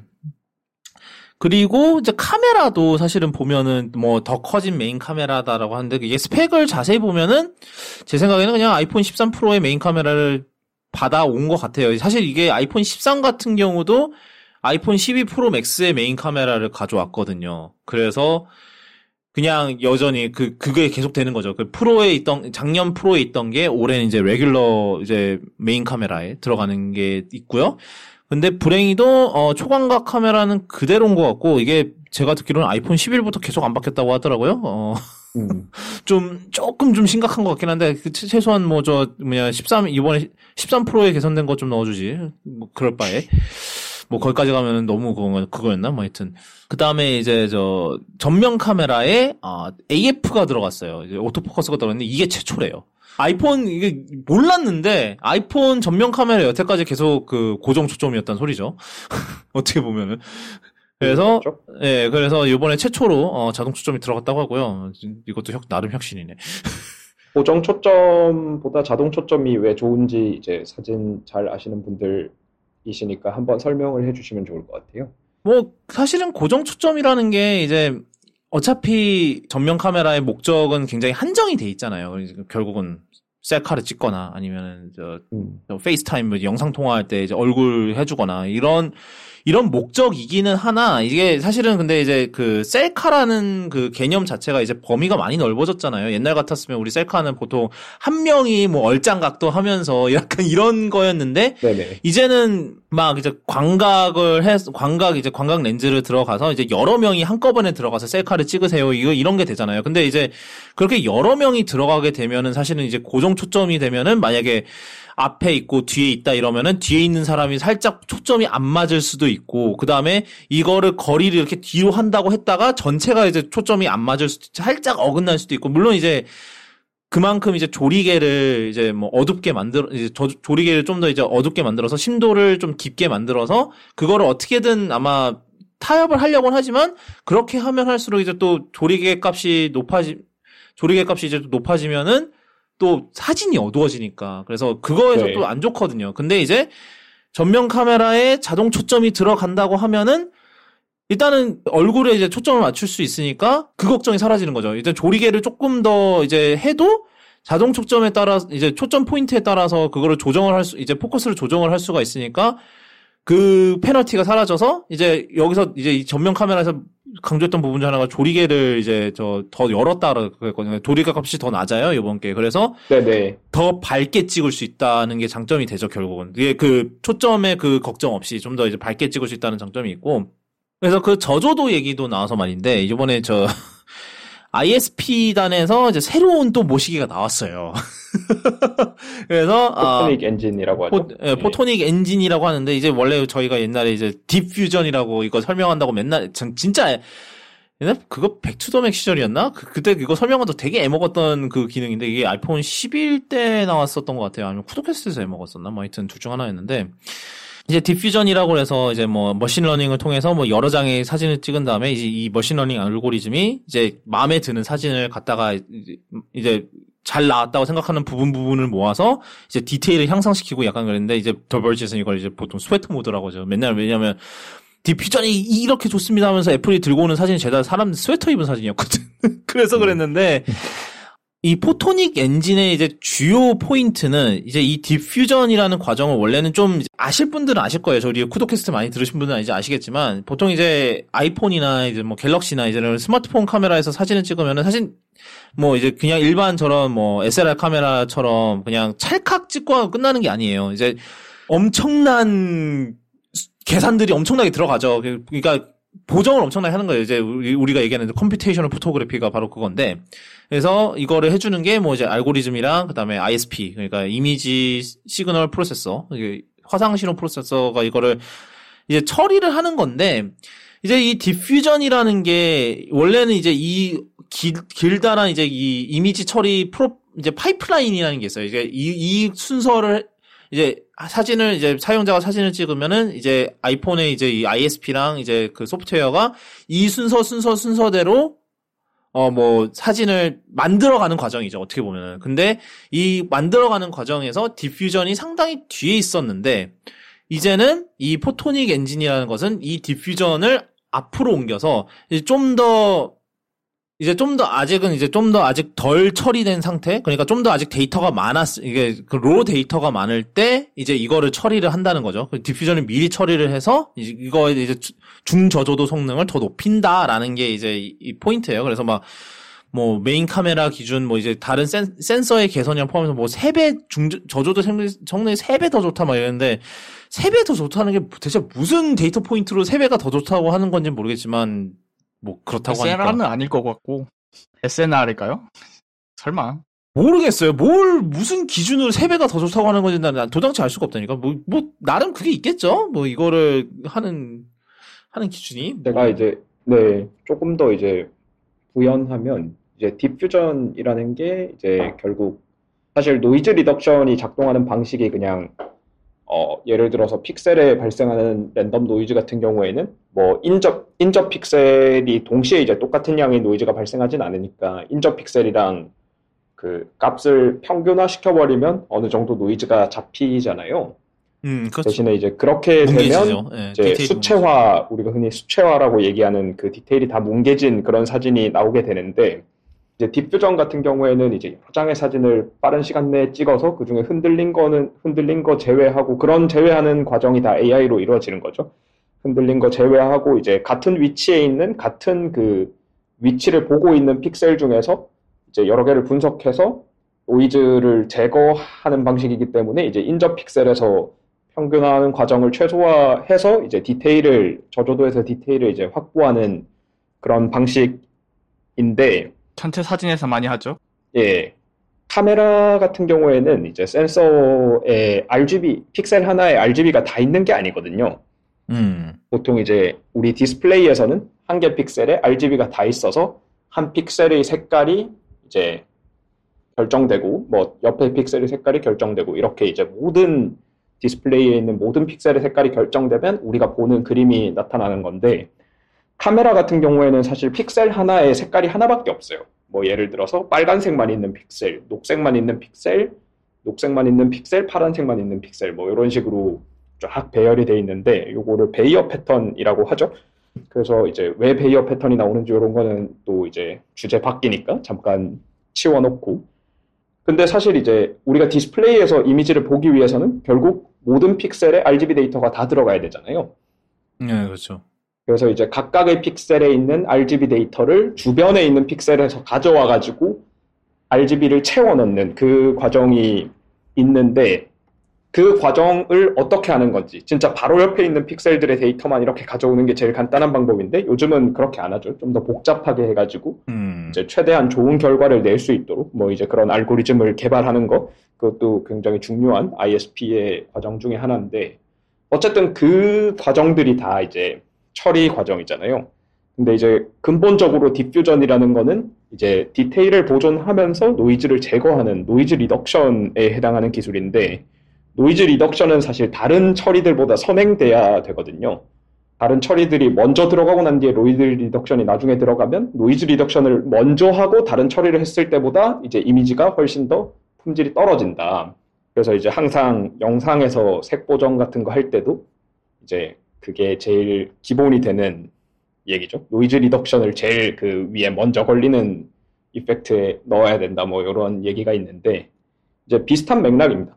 noise reduction이 먼저 들어가고 이제 뒤쪽에 다른 게 들어가고 이제 이걸 위해서는 그 RGB 데이터가 없는 그 raw한 signal에서 이제 Deep Fusion이 동작할 수 있도록 완전 새롭게 machine learning을 학습시켜야 되고 뭐 그런 이제 어려운 일들이 있을 텐데 그런 것들을 해서 이제 noise reduction을 사진 촬영하는 아까 그 파이프라인의 앞쪽으로 집어 당김으로써 훨씬 더 이제 최종 quality가 좋아진다. 그쵸. 그런 얘기라고 보면 될 것 같습니다. 예, 그래서 사실은 이거를 다 뭔가 이름을 붙인다는 것 자체가 사실은 좀, 뭐 이따가, 마케팅 프리- naming이고 물론 이 와중에 이제 2.5배를 어디서 가져온 건지도 잘 모르겠지만 그것도 마케팅? 뭐 일단은 뭐 눈으로 봤을 때, 아, 이게 2.5, 아닙니다. 뭐, 아마도 그 제 생각으로는 작년에 이제 센서가 더 커졌다라는 얘기를 했을 때 애플에서 음, 몇 퍼센트 더 나은 그 야간 화질 그때는 이제 이런 Photonic Engine이 빠지고 이제 음, 그 데이터가 있었는데 그 당시에는 순수하게 이제 센서가 커지고 센서랑 조리개 해가지고 이제 총 빛을 몇 퍼센트 더 받게 됐는지를 그 수치로 제시를 했거든요.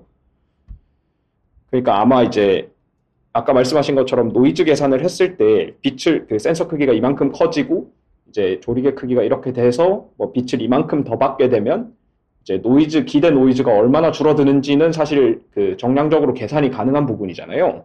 음, 그래서 아마 그런 계산을 해가지고 이거는 이제 소프트웨어적인 이 Photonic Engine의 추가 없이 하드웨어적으로 어, 빛을 두 배 더 받게 하면 이 정도로 이제 노이즈가 저감된다라는 추측을 하지 않았을까 싶어요. 이거는 제 뇌피셜이지만 그 작년의 발표랑 올해 발표가 이제 같은 맥락에서 이루어지는 거라면 아마 그런 게 아닐까. 그래서 참 이게 엠- 뭐 일단 뭐 그렇다고 하니까 물론 이제 저 실제 샘플들이 나오는 거에 따라서 또 봐야겠죠. 또 어떻게 실제로 어떨지는. 음.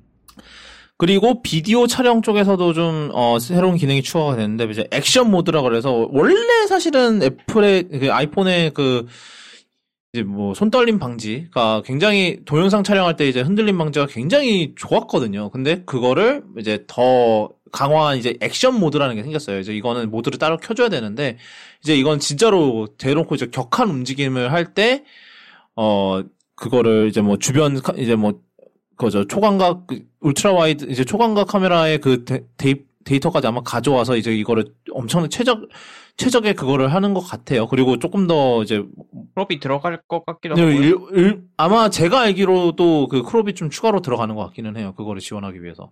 아, 그리고 자동차 충돌 감지 기능 역시 들어가고요. 이제 이거 Apple Watch랑 똑같이 들어가는 거고, 뭐 여기는 뭐 256G까지 감지를 한다고 하는데 보통 256G면 여러분 이미 죽었습니다. 진짜로. 그 제가 F1에서 작년에 해밀턴이랑 그 작년에 이제 1위 다툼 하던 드라이버들이? 충돌해가지고 네. 이렇게 팍 하고 날아갔을 때 그때 기억하기로 51인가 그랬던 것 같은데 아, 중력 가속도가 조종사들이 훈련할 때 9G까지 보통 하는 걸로 알고 있거든요. 그러니까 왜 그 탑건 매버릭에서 그 피가 뇌에 안 가서 기절하는 경우도 생깁니다. 네, 음. 그 탑건 탑건 매버릭 보면 나오잖아요. 그것도. 뭐 하여튼 네. 아, 물론 256G가 의미가 없는 건 아닌 게, 네. 왜냐면 이제 사람이 그렇게 겪으면 이미 죽는 거지만, 만약에 휴대폰이 사고가 나서 어디 날아간다. 그래가지고 음. 어디에 부딪힌다 그러면 이제 갑자기 G가 확 튈 수 있죠. 아, 뭐 물론, 그렇다 한들 256G까지 튈지는 잘 모르겠습니다만은, 물론 그렇게 휴대폰이 256G를 겪어버리면 휴대폰이 박살나겠죠? 아마 신고를 못할 정도로 박살나지 않을까 싶어요. 그러니까. 아, 그리고, 그리고 이제 그, 사실 이것은 루머 좀 돌았던 내용인데, 그, 위성 연결을 지원을 합니다. 그래서 이거 같은 경우, 이게 사실은 이벤트 초장부터 그게 티저가 있긴 했어요. 왜냐면 처음, 맨 처음에 이제 이벤트 시작할 때 이제 별 이렇게 하다가 갑자기 이제 지구로 들어오는데, 지구로 들어오면서 위성이 하나 지나가요.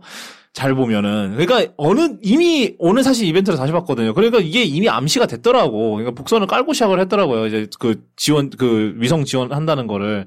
뭐 하여튼 그래서 이제 미국 같은 경우는 아시다시피, 어, 신호가 안, 돼, 안 터지는 곳이 많기 때문에 이제 이런 곳에서 이제 비상 상황에 처했을 경우에 이제 신고를 하게 되는데 이제 이 신고를 하는 거를 이제 이 위성을 통해서 연결을 해서 신고를 하겠다는 게 이제 이 기능의 골자예요. 그래서 이제 이 보통 이제 그런 위성 휴대전화 같은 경우는 이제 안테나가 굉장히 크잖아요. 막 뭐 옛날 뭐 영화 같은 거 보면 막 안테나 이렇게 돌려서 수납했다가 이제 전화를 하려면 이제 막 이렇게 빼야 되고 막 이런 게 있었는데 이제 아이폰에다가 그걸 할 수는 없죠. 그래서 어 그러니까 그런 위성 전화들보다 확실히 신호가 약하죠.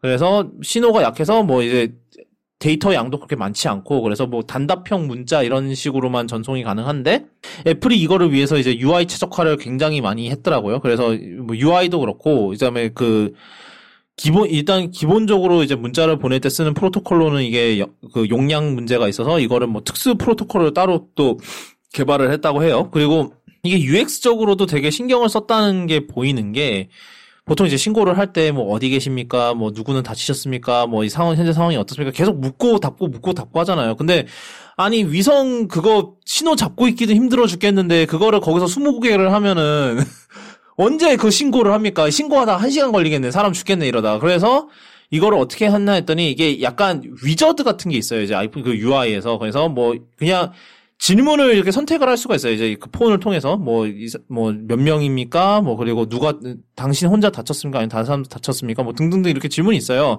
그래서 이 질문을 다 답하면은 아이폰 이제 아이폰에서 그거를 자동으로 이제 이거를 하나의 기- 메시지로 다 추려내서 한 방에 보내는 거죠. 그러니까 더 이상 뭐 질문할 일 없게 그리고 어차피 뭐 당연히 뭐 GPS 이런 거 있으니까 위치 위치 정보는 어차피 알아서 전송이 될 거고 그래서 이런 식으로 해서 그런 UX에도 신경을 많이 썼더라고요. 그러니까 그런 스무고개 하다가 뭐 그런 일도 안 벌어질 수 있도록 신경을 많이 썼던 것 같고 그 방금 말씀하신 거에 조금 더 보태면 이제 제가 그때 이제 당시에 이해했던 거는 그 위저드가 이제 말씀하신 것 같은 어, 한 번에 이제 필요한 정보들을 쫙 다 패킹해서 보낸다는 의미도 있지만 그거를 평문 텍스트로 쓰면 애플이 이제 새로운 압축 방법을 개발했다고는 하지만 그 예를 음. 들어서 뭐 두 명이 조난되었다 이렇게 하면 뭐 지금은 그냥 한국어로 말하고 있으니까 한국어로 하면 뭐 하나가 2바이트죠 한국어는 그렇죠.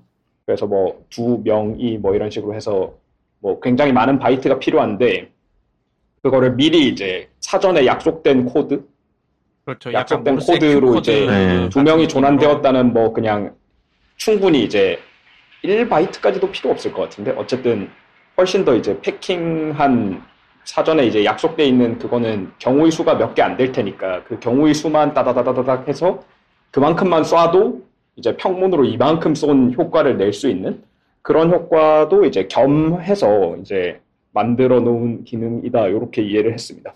예. 맞아요. 음. 딱 모르스 코드에 있어요 그런 게. 음. 그놈의 모르스 코드 진짜 씨.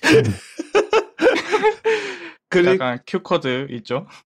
그리고 이제 이런 문자를 받는 받을 수 있는 그런 이제 그 그게 있- 그런 신고 센터가 있고 그다음에 못 받는 곳도 있대요. 그래서 못 받는 곳인 경우는 이제 애플에서 이제 중간에 이제 setup을 해놓은 그런 relay station이 있다고 하더라고요. 중개국이 있다고 해요. 그래서 그 중개국에서 대신 이제 신고를 한다고 합니다. 그러니까 전화로만 이제 그런 신고를 받는 곳으로 신고를 해야 되는 경우는 이제 이 애플이 뭐 하청을 줬든지 뭘 했든지 해서 그 setup을 해놓은 중개국에서 이거를 이제 이거를 이제 신고를 받고 이제 전화로 직접 그 전화를 전화를 직접 걸어서 신고를 대신 해준다고 해요. 그런 기, 그런 것도 있고. 그래서 뭐 하여튼 네 재미 뭐 일단 미국하고 캐나다부터 시작을 하고요. 11월부터 그리고 어 저 2년 동안 무료라고 합니다. 그래 뭐 그런데 뭐 저희는 아마 쓸 일이 없겠지만 뭐 미국에서는 이런 거 있으면은 그래도 유용하게 쓸 수 있지 않을까라는 그- 그런 생각이 들고요. 하청은 아니고 뭐 협력업체 글로벌 스타 있죠. 아, 예, 뭐 위성은 그런데, 음. 그러니까 위성, 아, 아, 지상국 예, 그 지상 저 중계센터는 누가 운영을 하냐겠죠. 예, 그래서 뭐 그것도 뭐 협력업체가 뭐 따로 있을 수도 있고, 일단은 위성 그 기술 위성 그 자체는 이제 뭐 얘기하신 Globalstar라는 곳을 통해서 이제 하는 것 같다라는 얘기가 있긴 했는데 애플에서 뭐 인정은 하진 않, 뭐 당연히 그런 거 공식적으로 얘기는 안 하죠. 근데 뭐 안 하는데 뭐 위성 업자 뻔하죠. 네, 뭐, 저, 뭐, 여기저기, 뭐, 이거저거 해보면은 뭐 다 뻔한 얘기긴 한데, 사실 이게 뭐, Starlink 저희가 이제 뭐 당연히 다루진 않았고 저희가 제가 이제 외신 브리핑 통해서만 얘기를 했었는데 이게 T-Mobile이랑 SpaceX랑 이제 그걸 한 게 있어요.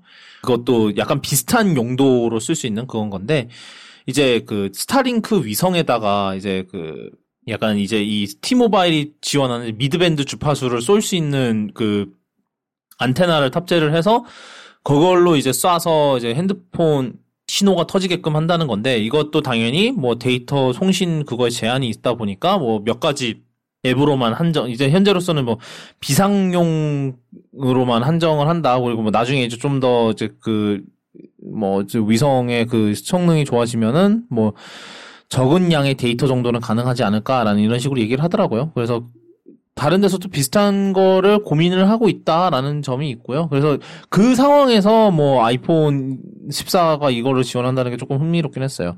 그리고 뭐 그 위성으로 나의 찾기 앱에서 이제 위치 공유가 가능하다고 해요. 그래서 뭐 이제 신호 이게 만약에 혹여나 이, 분이저 정말 이런 일이 일어나서는 안 되는데 만약에 실종이 되셨거나 뭐 이런 경우에 이런 경우면은 어, 저, 뭐 이제 나이 찾기 앱에 마지막으로 위치 기록이 되니까 그걸 통해서 신고를 뭐 하든지 뭐 이런 거에 있는 거죠. 예, 그런 기능이 있고요. 어, 아이폰 14에서 이제 미국에서, 이건 이제 미국에서만 파는, 미국에서 파는 아이폰 14에 해당되는 얘기인데, 어, 물리심 슬롯이 빠져요.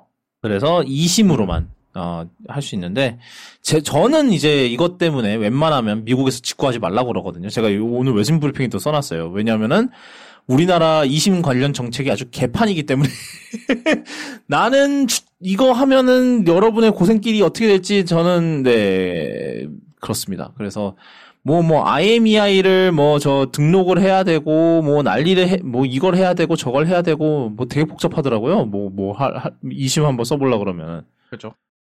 해보셨잖아요. 예, 회사마다 다른데 의외로 간단한 곳이 꽤 있어요. 예를 들어 그 특정 번호를 누르면은 이제 스크린샷 같은 screenshot이라고 해야 되나? 팝업이 뜨는데 팝업에 IMEI 1번, 2번, EID 다 뜨는 게 있어요. 이제 그걸 screenshot으로 찍어서 올리면 알아서 machine이 읽어서 그거 다 입력해주고 이제 그걸로 등록을 하는 프로세스가 있어요. 그래서 은근히 빠르게 되는 경우도 있고 네. 그 긴 번호들을 일일이 입으로 다 불러줘야 되는 업체도 있어요. 뭐 세븐 모바일이라고.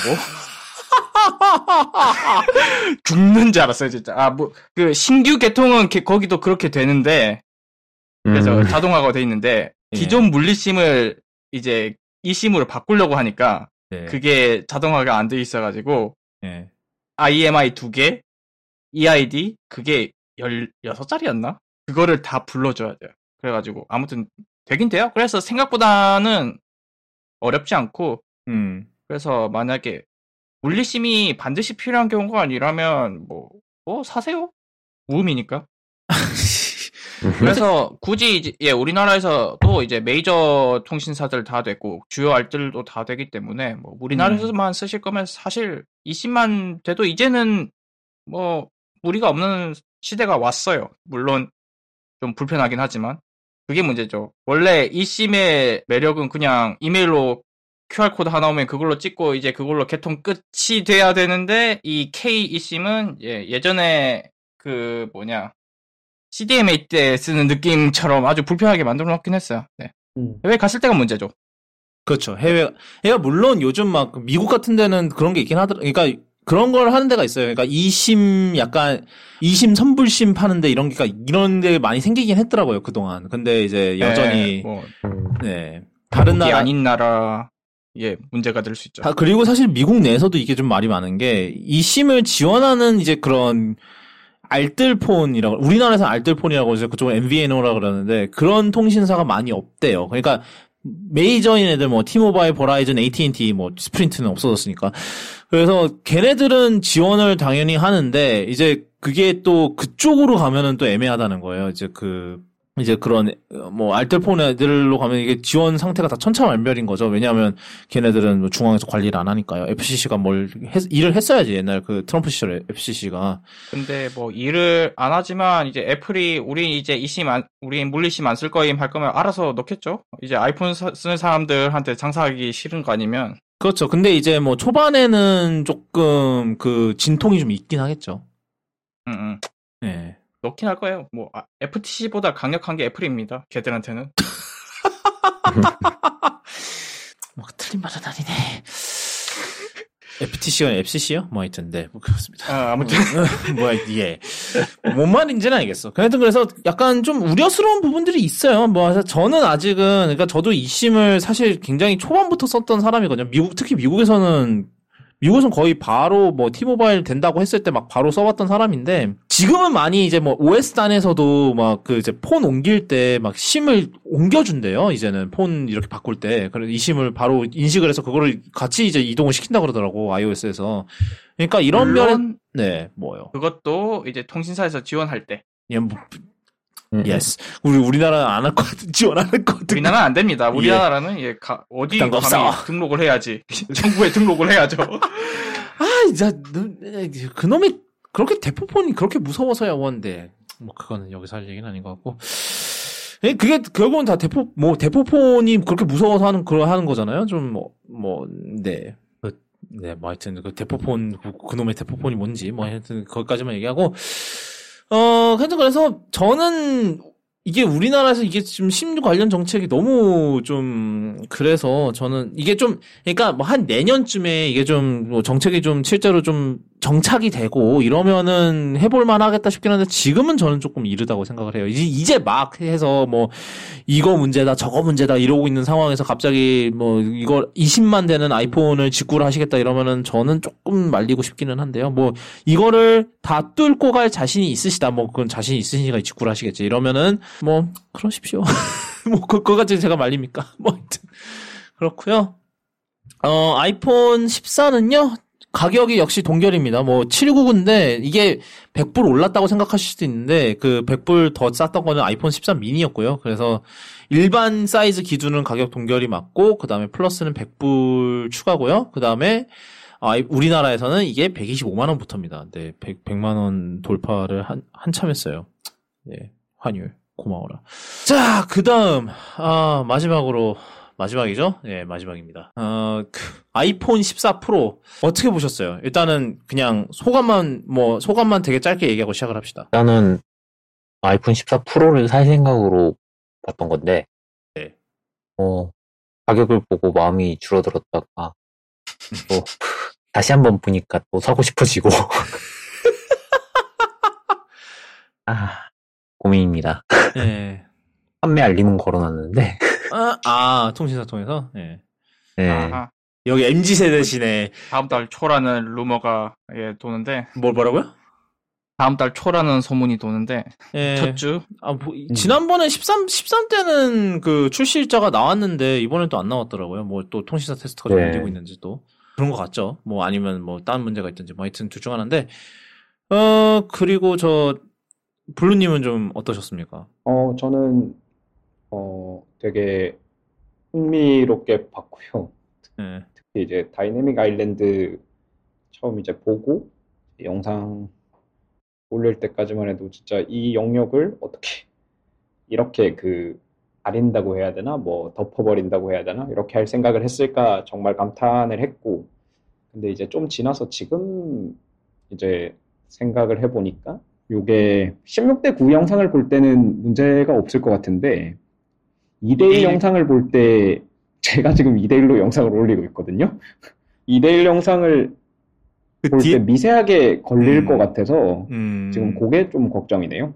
예, 그 예. 디에디트 그분들은 지금 notch를 기준으로 배치를 해놨거든요. 제가 그 알기로는 텍스트, 텍스트, 아. 사이트 텍스트를 배치를 해놨는데, 뭐, 팍- 아마 그 디에디트 로고가 아 예 아마 저 Dynamic Island에 걸릴 거예요. 예, 음. 그래서 아마 또 내리셔야 될 음. 겁니다. 그 예, 뭐 하여튼, 뭐 그분들은 아, 거기는 맞다. 찾겠죠. 로고가 이렇게 그 음, 왼쪽- 맞춰서 붙어 여기 있죠. 가로로 가로로 이제 서 있죠. 음. 그분들 예, 딱 그. 노치에 맞춰 놨거든요. 그분들 그때 13도 노치가 짧아진 대신에 좀 아래로 내려와 갖고 그때도 한 번 더 맞췄거든요. 제가 기억하기로는. 근데 또 맞춰야 돼. 뭐 하여튼 그, 그, 그 얘기는 일단, 일단 얘기하고. 저도 이제 다이내믹 그거 아주 재밌게 봤는데 어, 정신 차리고 보니까 만약에 저 부분이 투명했다면 별 필요가 없거든요. 그래서 막 사람들 중에 막 삼성은 뭐하냐, 안드로이드는 왜 저런 거 안- 보고 안 배우냐라고 하는데 안드로이드는 이제 그쪽에서는 필요 없으니까 안 한 거고요. 미리 말하면 이제 저기 못 쓰는 공간을 최대한 활용한 아주 뭐랄까 기발한 발상 디자인의 승리죠. 거기까지 UX 음. 진짜 디자인 팀과 진짜. 그 마케팅의 승리지 진짜 이거는. 근데. 애초에 저기가 예, UDC였다면 어 UDC였으면은 제 생각에 카메라 화, 화질이 훨씬 안 좋았겠지. 물론 그렇죠 만약에 그리고 계속 눈에 거슬렸을 테고요. 그렇지 그게 안 되니까 이게 예. 뭐 지금으로선 이제 뭐랄까 최상의 타협을 한 아닌 것 같아요. 예, 그 바로 지금 바로 음. Dynamic Island 얘기를 먼저 하죠. 어, 이렇게 된 거에. 아 이제 아, 그리고 예, 네 뭐요? 뭐, 내 소감 하나 더 하자면 Deep Purple이 너무 deep한 것 같아가지고 고민인데 뭐 하여튼 그건 이따 얘기합시다. 아, 아, 오케이. 일단 Dynamic Island가 가장 중요한 기능 딱 두 개가 제일 중요한 것 같아요 제 생각에 뭐 물론 아 세 개. 세 개까지 합시다. 저 블루님 위해서 세 개까지 합시다. 첫 번째가 이제 Dynamic Island인데 이제 결국은 이게 센서 housing의 이제 모양이 바뀌었거든요. 이게 보니까 근접 센서를 그제 스크린 뒤- 화면 뒤로 보냈대요. 그래서 그래서 전반적으로 넓이, 넓이가 30% 줄었다고 하는데 결국은 이제 루머대로 이제 중앙에 이제 원래는 이제 루머는 뭐였냐면 카메라 구멍 하나 있고 옆에 이제 저 페- Face ID 관련 센서가 이제 뭐 약간 알약 모양으로 돼 있다. 뭐 pill pill 뭐 hole shape 뭐 어쩌고 저쩌고 그게 있었 punch hole 뭐 이런 게 있었거든요. 그래서 이거를 어떻게 이대로 가면은 뭐 그게 무슨 의미가 있냐라는 얘기가 있었는데 물론 이분들은 뭐 하드웨어 유출만 받지 소프트웨어가 어떻게 나올지는 전혀 알, 알지 못했고 Dynamic Island 그래서 엄청난 surprise를 안겼죠. 진짜 최근 애플 이벤트에 있어서 가장 큰 surprise 아니었나 싶어요. 진짜 Dynamic Island는. 근데 뭐 그래서 이거를 어떻게 활용하나 했더니 이제 그, 그 부분을 중점으로 해서 이제 UI, 뭐 새로운 이제 뭐 시스템이나 아니면 앱이, 앱이 이제 뭔가를 표, 표시할 게 있으면은 그 부분이 정말 다이나믹하게 넓어지면서 뭐 이제 표시를 하는 거예요. 예를 들면서 어, 에어팟이 컨- 에어팟이 연결됐습니다. 그러면 갑자기 똥 하면서 에어팟 뜨고 옆에 배터리 이렇게 남았습니다. 이렇게 떠주고 뭐 예를 또 뭐 이제 또 음악을 재생하고 있다 그러면 음악 음악에서 나오면 아 음악 음악이 재생이 되고 있- 음악이 재생이 되고 있고요. 옆에 이제 앨범 아트 살짝 띄워주고 뭐 예를 그리고 뭐 타다를 불렀다. 타다를 부르는데 나가면은 뭐 이제 위에 이제 아, 타다 지금 여기 있고요. 지금 오- 당신한테 오고 있습니다라는 걸 이걸 표시를 뭐 몇 분 내로 옵니다. 이런 식으로 이거를 표시를 해준다던가 뭐 아니면은 뭐 이제 여러분이 저 무슨 야구를 좋아하시는데 불행히도 그죠? 그- 그거 불행하죠. 근, 근데, 아, 점, 그러면, 아, 나는 이 팀의 점, 뭐, 예를 들어서 한화의 점수를 봐야겠다. 이러면은, 이제 그 Dynamic Island에 이제 한화랑 뭐, 상대팀, 뭐, 보나마나 지고 있겠지. 뭐, 하여튼, 그, 그, 그 점수를 표시를 해준다던가, 뭐, 이런 식으로 다양하게 이제 UX적으로 활용이 가능한, 약간 이게 누가 얘기하기를, 그러니까 아이폰에서는 이제 뭐 split view 이런 게 안 되니까 멀티태스킹이 상당히 힘든데, 이런 식으로 약간 제한적이긴 하지만 멀티태스킹을 어떻게든 구현을 한 거다. 왜냐하면 이 앱 화면 지금 메인 앱 화면을 보면서 위에 그거를 볼 수 있으니까 뭐 예를 들어서 뭐 누구랑 문자를 하면서 위에 타다 앱에 어, 몇 분 남았네를 굳이 타다 앱을 안 들어가도 위에서 미리 볼 수 있다든가 뭐 이런 기능들이 가능해진 거죠. 그래서 아까 이제 얘기하셨지만 저는 이걸 보고 와 이거를 대단하다 싶었어요. 진짜 애, 애플이 최근 들어서 이런 적이 잘 없었던 것 같은데 정말로 이거는 같이 이제 아는 사람 이제 지인들이랑 같이 봤거든요. 진짜 보면서 이거 모두가 박수를 칠 수밖에 없더라고 진짜 이거는 그 소프트웨어 디자인 요즘 이제 알란 다이라는 분이 이제 요즘 소프트웨어 디자인을 맡고 있는데 조니 아이브 떠나고 나서 이제 이분이 이제 macOS에서 욕을 엄청 먹었거든요. 뭐 이제 빅서랑 뭐 몬터레이랑 이렇게 하면서 욕을 엄청 먹는데 진짜 그렇게 욕을 하는 사람들조차도 이 Dynamic Island는 진짜 그래 이건 인정이다 라고 하더라고 그러니까 이게 보면서 진짜로 대단하다 싶었어요 그리고 아까 제가 이제 타다를 예시로 들기는 했는데 이제 이거를 third party에게도 연다고 해요 그래서 이제 이번에 WWDC에서 공개됐던 것 중 하나가 이제 Live Activity라고 해서 이게 우리나라로 또 번역을 했더라고요 이게 뭐라더라 잠깐만요 More moments later.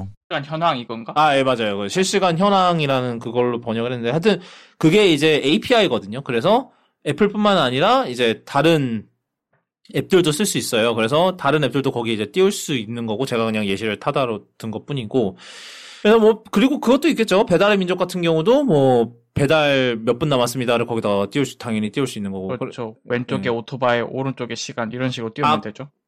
그것까지는 안 될 거고 왜냐면 중간에 그 dead zone이 있잖아요. 일어나 전화나 아, 피- 픽셀 dead zone이 아, 있어서 대두쪽 그거는 왼쪽, 오른쪽. 예, 그래서 아마 옆에, 옆에 이제 배달의 민족 아이콘 뜨고 옆에 몇 분 남았음. 이렇게, 그 예시 중에 Lyft로 그거를 예시를 표시한 적이 있거든요. 그래서 그런 식으로 아마 표시를 할 수 있을, 이게 아무래도 중간에 dead zone이 여전히 있는 거다 보니까 제한적일 수밖에 없기는 한데, 그래도, 그래도 이제 그 상황에서 최대한 노력을 한 거 자체는 정말로 칭찬을 하고 싶어요. 그리고 이따가도 얘기하겠지만 무슨 A16에 저 디스플레이 엔진이라는 게 들어갔는데 요거가 하는 일 중 하나가 이 Dynamic Island에 무슨 저 애니메이션 들어갈 때 anti- anti-aliasing을 그걸로 한다 그러더라고요. 미친 놈들 아니야? 그거를 그걸 하겠다고 무슨 전용 칩을 갖다 박았다고 뭐 네, 그런 것도 있었고. 근데 그게 그- 그게 애플이죠. 이럴 이럴 이럴 때는 약간 좀 소위 그 애플뽕이 좀 차오르는 게 좀 있어요. 이런 거 봤을 때는 좀 그거 걔 아니에요? 그 뭐지? 프레임률, 가변 프레임률 계산하는 걔 아니에요? 그래도 그 기능도? 있고 그 기능도 있고 아, 그 다음에 저, 그러니까 디스플레이 엔진이 하는 게 이제 그, 이따가도 얘기했지만 이제, 어, 뭐 이제 저 LTPO 디스플레이 그 가변, 이제 주사율 조정하는 거 있고, 그 다음에 그, 저 Dynamic Island 그거를 anti-aliasing을 아, 한대요. 오케이, 그거를. 오케이. 그, 미친 것 같아. 그거 하는 거 자체가. 어, 하여튼 그렇고요 이게, 하여튼 저는 뭐, 참, 이, 이게 그렇게 그 정도로 엄청나게 그게 될 줄은 몰랐어요. 엄청나, 이게 엄청난 selling point가 될 줄 몰랐어요. 진짜 이거는 정말 예상치 못했던 것 같아요. 그러니까, 여태까지, 여- 왜냐면 여태까지는 이제 애플이 이 노치를 약간 좀 질질 끌렸죠. 이거에 대한, 이, 이거에 대한 이제 약간, 아, 뭐 여론전이라고 하긴 좀 그렇지만, 그러니까 예- 뭐 이미 아이폰 10 때 이게 유, 유출이 돼버렸잖아요. 그래서 애플이 뭘 해보기도 전에 이제 노치라는 그게 별명이 붙어버렸고 그거에 뭐 이제 애플은 그 뒤로 뭐 이거를 뭐 이걸 갖고 뭘 할 수가 없으니까 계속해서 뭐 이- 여기에다가 뭐 이제 어두운 배경을 입혀서 이 노치를 최대한 가린다든지 막 이런 식으로 계속 했거든요. 근데 이번에는 우리가 어떻게 보면은 애플이 먼저 선수를 친 거죠.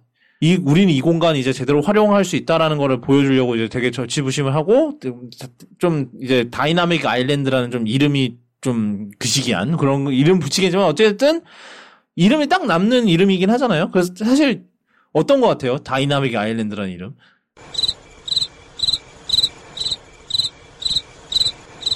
저런. 다들 답이 없어. 뭔가 좀 급조된 이름 같기는 해요. 약간 예. 요즘 다이나믹 너무 다이나믹하다는 게 너무 많아가지고 이제는 물론 굉장히 음. 애니메이션이 다이나믹하긴 한데 그렇죠. 그리고 섬이긴 하죠. 섬은 섬이지.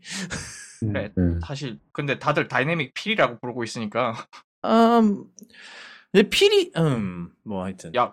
pill처럼 생겼죠. 어. 그래도 이렇게 뭔가 그럴싸한 이름을 미리 붙여놓은 게 낫긴 나아요. 이게 안 그랬으면 또 무슨 노치 무슨 노치라고 했을 거니까. 다이내믹 너치. 그죠?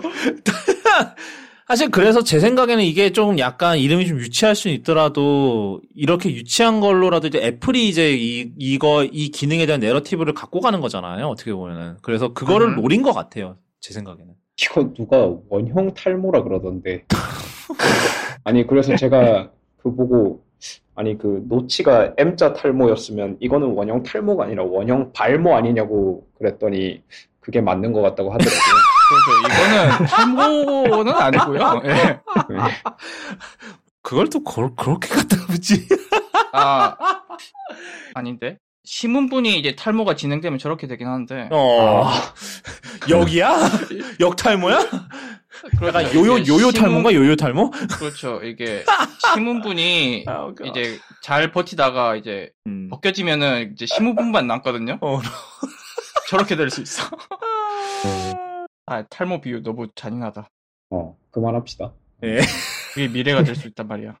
저 그다음에 네. 그 아, 하여튼 그래서 다이내믹 여기까지 하고 예, Dynamic Island 저는 아, 이것 때문에 사실 뭐 아까 이따가 얘기했지만 제가 지금 14 프로는 제가 스- skip을 하고 싶은데 아우 좀 혹하더라고요. Dynamic Island를 보니까. 그리고 두 번째로 혹하게 되는 게 이제 카메라인데 먼저 카메라 얘기를 먼저 할게요. 카메라가 이번에 대거 뭐 이건 루머이긴 했 루머가로 돌긴 했는데 이제 대거 업그레이드가 됐습니다. 진짜로 1200만 화소 카메라를 한 지가 언몇 년인지도 기억이 안 날 정도인데 하여튼 그 오랜 기간 동안 계속 1200만 화소를 고집하다가 이번에 드디어 메인 카메라가 4800만 화소로 올라갔어요. 와, 드디어 올라갔습니다. 근데 물론 이제 기본 아웃풋 이제 기본 출력은 이제 1200만 화소로 픽셀 비닝을 하고요. 그러니까 간단하게 얘기를 해서 4개 픽셀을 4개의 픽셀을 하나의 픽셀로 뭐 소프트웨어와 알고리즘과 거시기를 해서 간주를 해서 이제 더 좋은 화질을 뽑는다라는 게 일단 정말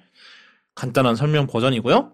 그리고 여기에도 아 포토닉 엔진이 들어가서 아, 뭐 근데 이제 아무래도 Photonic Engine이 예, 아까도 얘기했지만 이제 Deep Fusion이나 이런 거를 앞에서 처리를 한다고 말씀을 드렸는데 이게 아마 14보다는 14 프로에서 더 의미가 있을 거예요. 왜냐하면은 Deep Fusion 처리를 맨 앞에서 한다는 거는 그 4,800만 화소의 이제 그 날 것의 그 사진에서 미리 Deep Fusion을 한 다음에 그거를 이제 1200만 화소로 줄이는 거면은 더 이득이 나- 그 화질면에서 더 이득이 있겠죠. 그래서 제 생각에는 이게 사실은 14보다는 14 프로에 더 의미가 있는 그 이미지 파이프라인이 아닐까 싶어요. 그렇게 생각은 드는데 뭐 이거는 써- 물론 써봐야 하는 거지만 그리고 아 이제 이게 4,800만 원소가 워낙 크다 보니까 아 우리가 두 배 줌을 다시 돌려드립니다라고 하면서 이건 어떻게 하는 거냐면 사실은 그냥 그 4,800만 원소 그 센서에서 중앙에 이제 1,200만 원소만 크롭을 해서 이제 두 배 줌을 구현을 한 건데 결국 이제 1대1로 한 건데 그래도 뭐 기존 옛날 아이폰들의 이제 두 배 줌 카메라보다 화질이 망원 카메라보다 사- 화질이 더 좋다고 합니다. 왜냐면 워낙 센서가 깡패라서 그렇다고 하네요. 그래서 더 좋다 좋아졌다고 하고 그 다음에 어저 초광각 카메라도 개선 초광각 센서도 개선이 됐다고 하고요. 그래서 둘 다 그래서 엄청난 개선이 있었는데 저는 이 카메라가 진짜로 궁금합니다. 어떻게 나올지 되게 궁금해요. 그래서 사실 아이폰이 화소를 올린다는 것 자체가 굉장히 흔한 일이 아닌데 화소를 올렸다고 하니까 또 게다가 예, 그리고 아 그리고 프로로라고 해서 이게 12%에 아마 들어갔을 건데 이제 이- 이거 같은 경우는 뭐 일반적으로 이제 우리가 이제 뭐 미러리스나 이런 거에서 찍는 RAW와 다르게 아이폰 이제 애플이 이제 기본적인 이제 image processing이 들어간 이제 RAW 파일이거든요. 그래서 그 임- 기본적인 image processing이 들어간 거를 이제 더 이제 압축 데이터가 아닌 날 것의 데이터를 저장을 해서 이거를 갖고 이제 뭐 보정을 하고 뭐 이런 게 가능해지는 건데 이제 14 프로에서는 이제 프- 이제 ProRAW를 1200만 화소로 줄이는 게 아니라 그냥 4800만 화소 원본으로 저장을 한다고 해요. 그래서 사진 한 장당 크기가 50메가가 넘는다고 하더군요. 예, 그쯤 나오겠네요. 예. 예. 로 사진 많이 찍으시면 네, 저 고용량 아이폰 사세요. 아니면은 저 아이클라우드 포토 라이브러리 2테라짜리 하시든지 둘 중 하나 하셔야 됩니다. 근데 하여튼 그렇죠. 그 비슷한 화소의 A7R의 그로 파일이 거의 80메가, 압축하면 네. 40메가 그렇게 나오거든요. 네. 비슷하네요. 예. 그렇습니다. 그래서 저는 아, 이- 저는 이 카메라가 꽤 기대가 돼요. 아, 과연 쿼드 비닝이 얼마나 좋을지는 조금 걱정이 되긴 해요. 제가 이제 삼성의 그 나노 뭐냐 노나셀? 노나셀에 아주 네. 크게 실망한 이후에서는 이후로는 이런 이제 비닝 기술에 대하, 대해서 아주 의구심이 많이 있거든요. 예, 예, 회의적이거든요. 뭐 그게 옛날 그거였으면 S20이었나 그게? S21, 20, S 시리즈를 다 좀 그랬어요. 지금까지는. 음, 그, 그래서- 뭐 사실 비닝이라는 게 그 일반적인 베이어 패턴처럼 RGB지 이게 되는 게 아니라 기존의 1200만 화소의 그냥 한 픽셀을 그대로 그냥 4개로 쪼개 놓는 거라서 사실은 그 아까 전에 제가 카메라 픽셀은 컬러 정보가 각 픽셀마다 있는 게 아니라고 말씀드렸었잖아요. 네.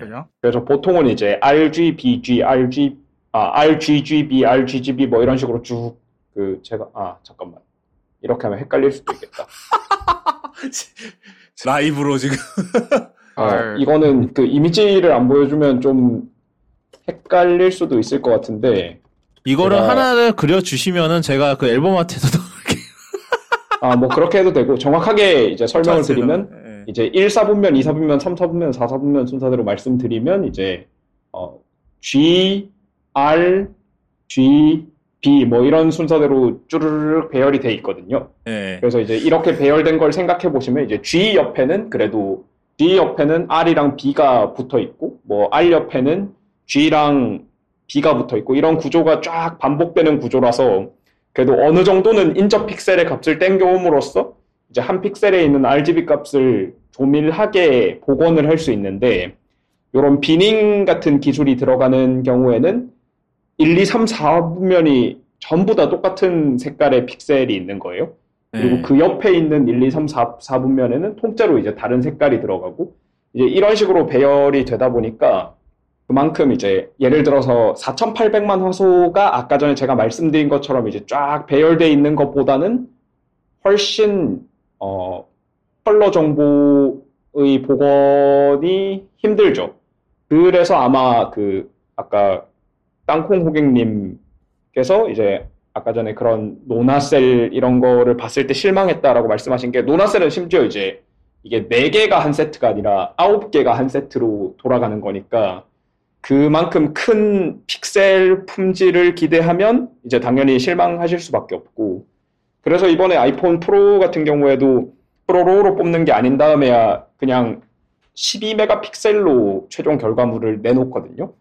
그것도 이제 그런 이유 때문인 거죠. 추가되는 용량에 비해서 이제 추가되는 화질이 그렇게 크지 않다라고 보는 거죠. 예. 보통, 예, 보통은 그렇죠. 예. 왜냐, 이제, 왜냐면, 물론 이제 14, 14% 센서가 13%보다 커졌다고는 하지만, 그래도 예전보다는 더 픽셀들, 마, 화소들을 각각 이제 그 센서 화소들을 엄청나게 좁은 공간에 밀어 넣은 거잖아요. 어떻게 보면. 그러다 보니까 뭐 신호 간섭도 있고, 뭐 등등등등 문제가 발생을 하니까.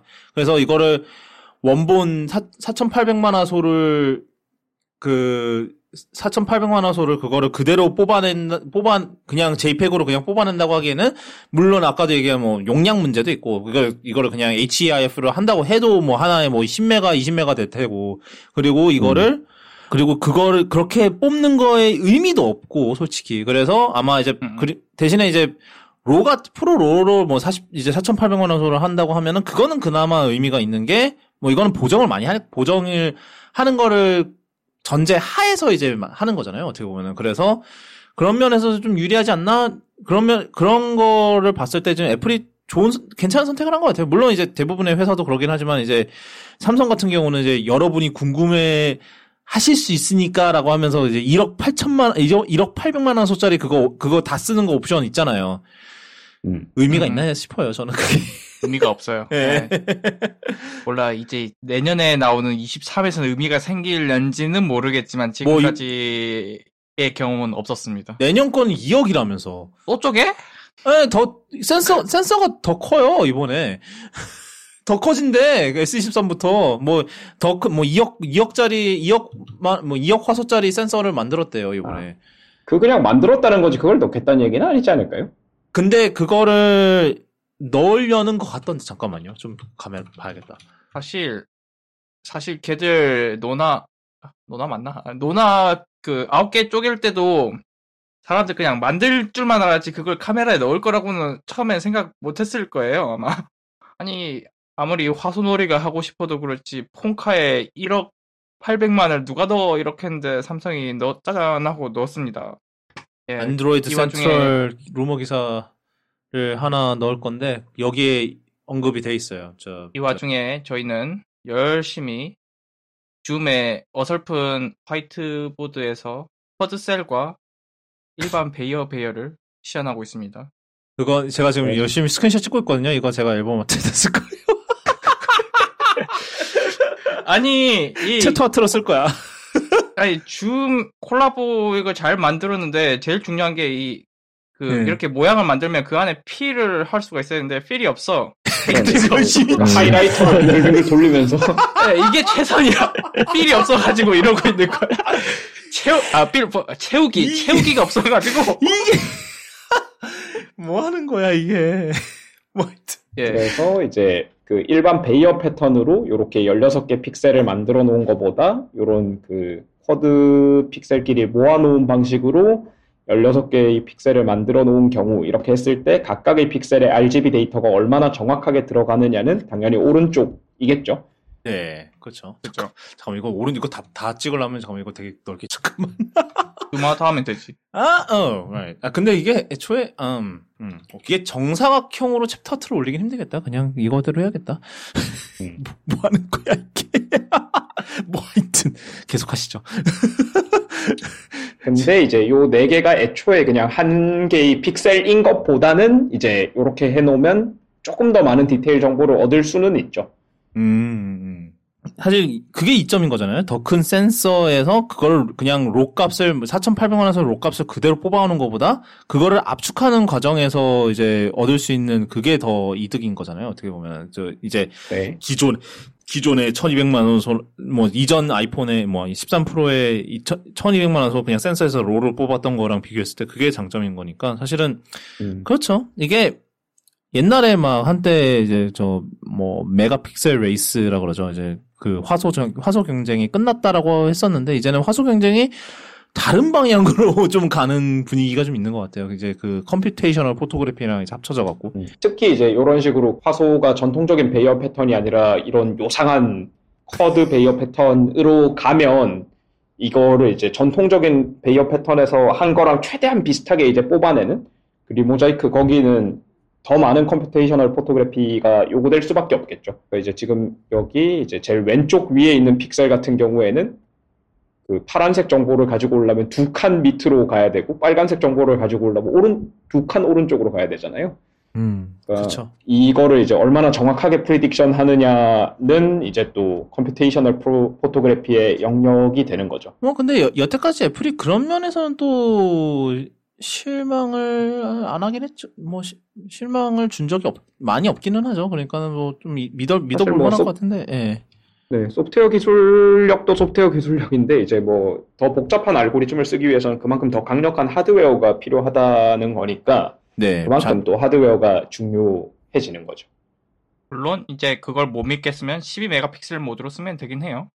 아, 예, 뭐 12메가픽셀 모드로 쓰면 알아서 이제 처리를 해주니까. 예. 묶어줄 테니까. 픽셀이 더 네. 커진 효과를 낼수 음. 있죠.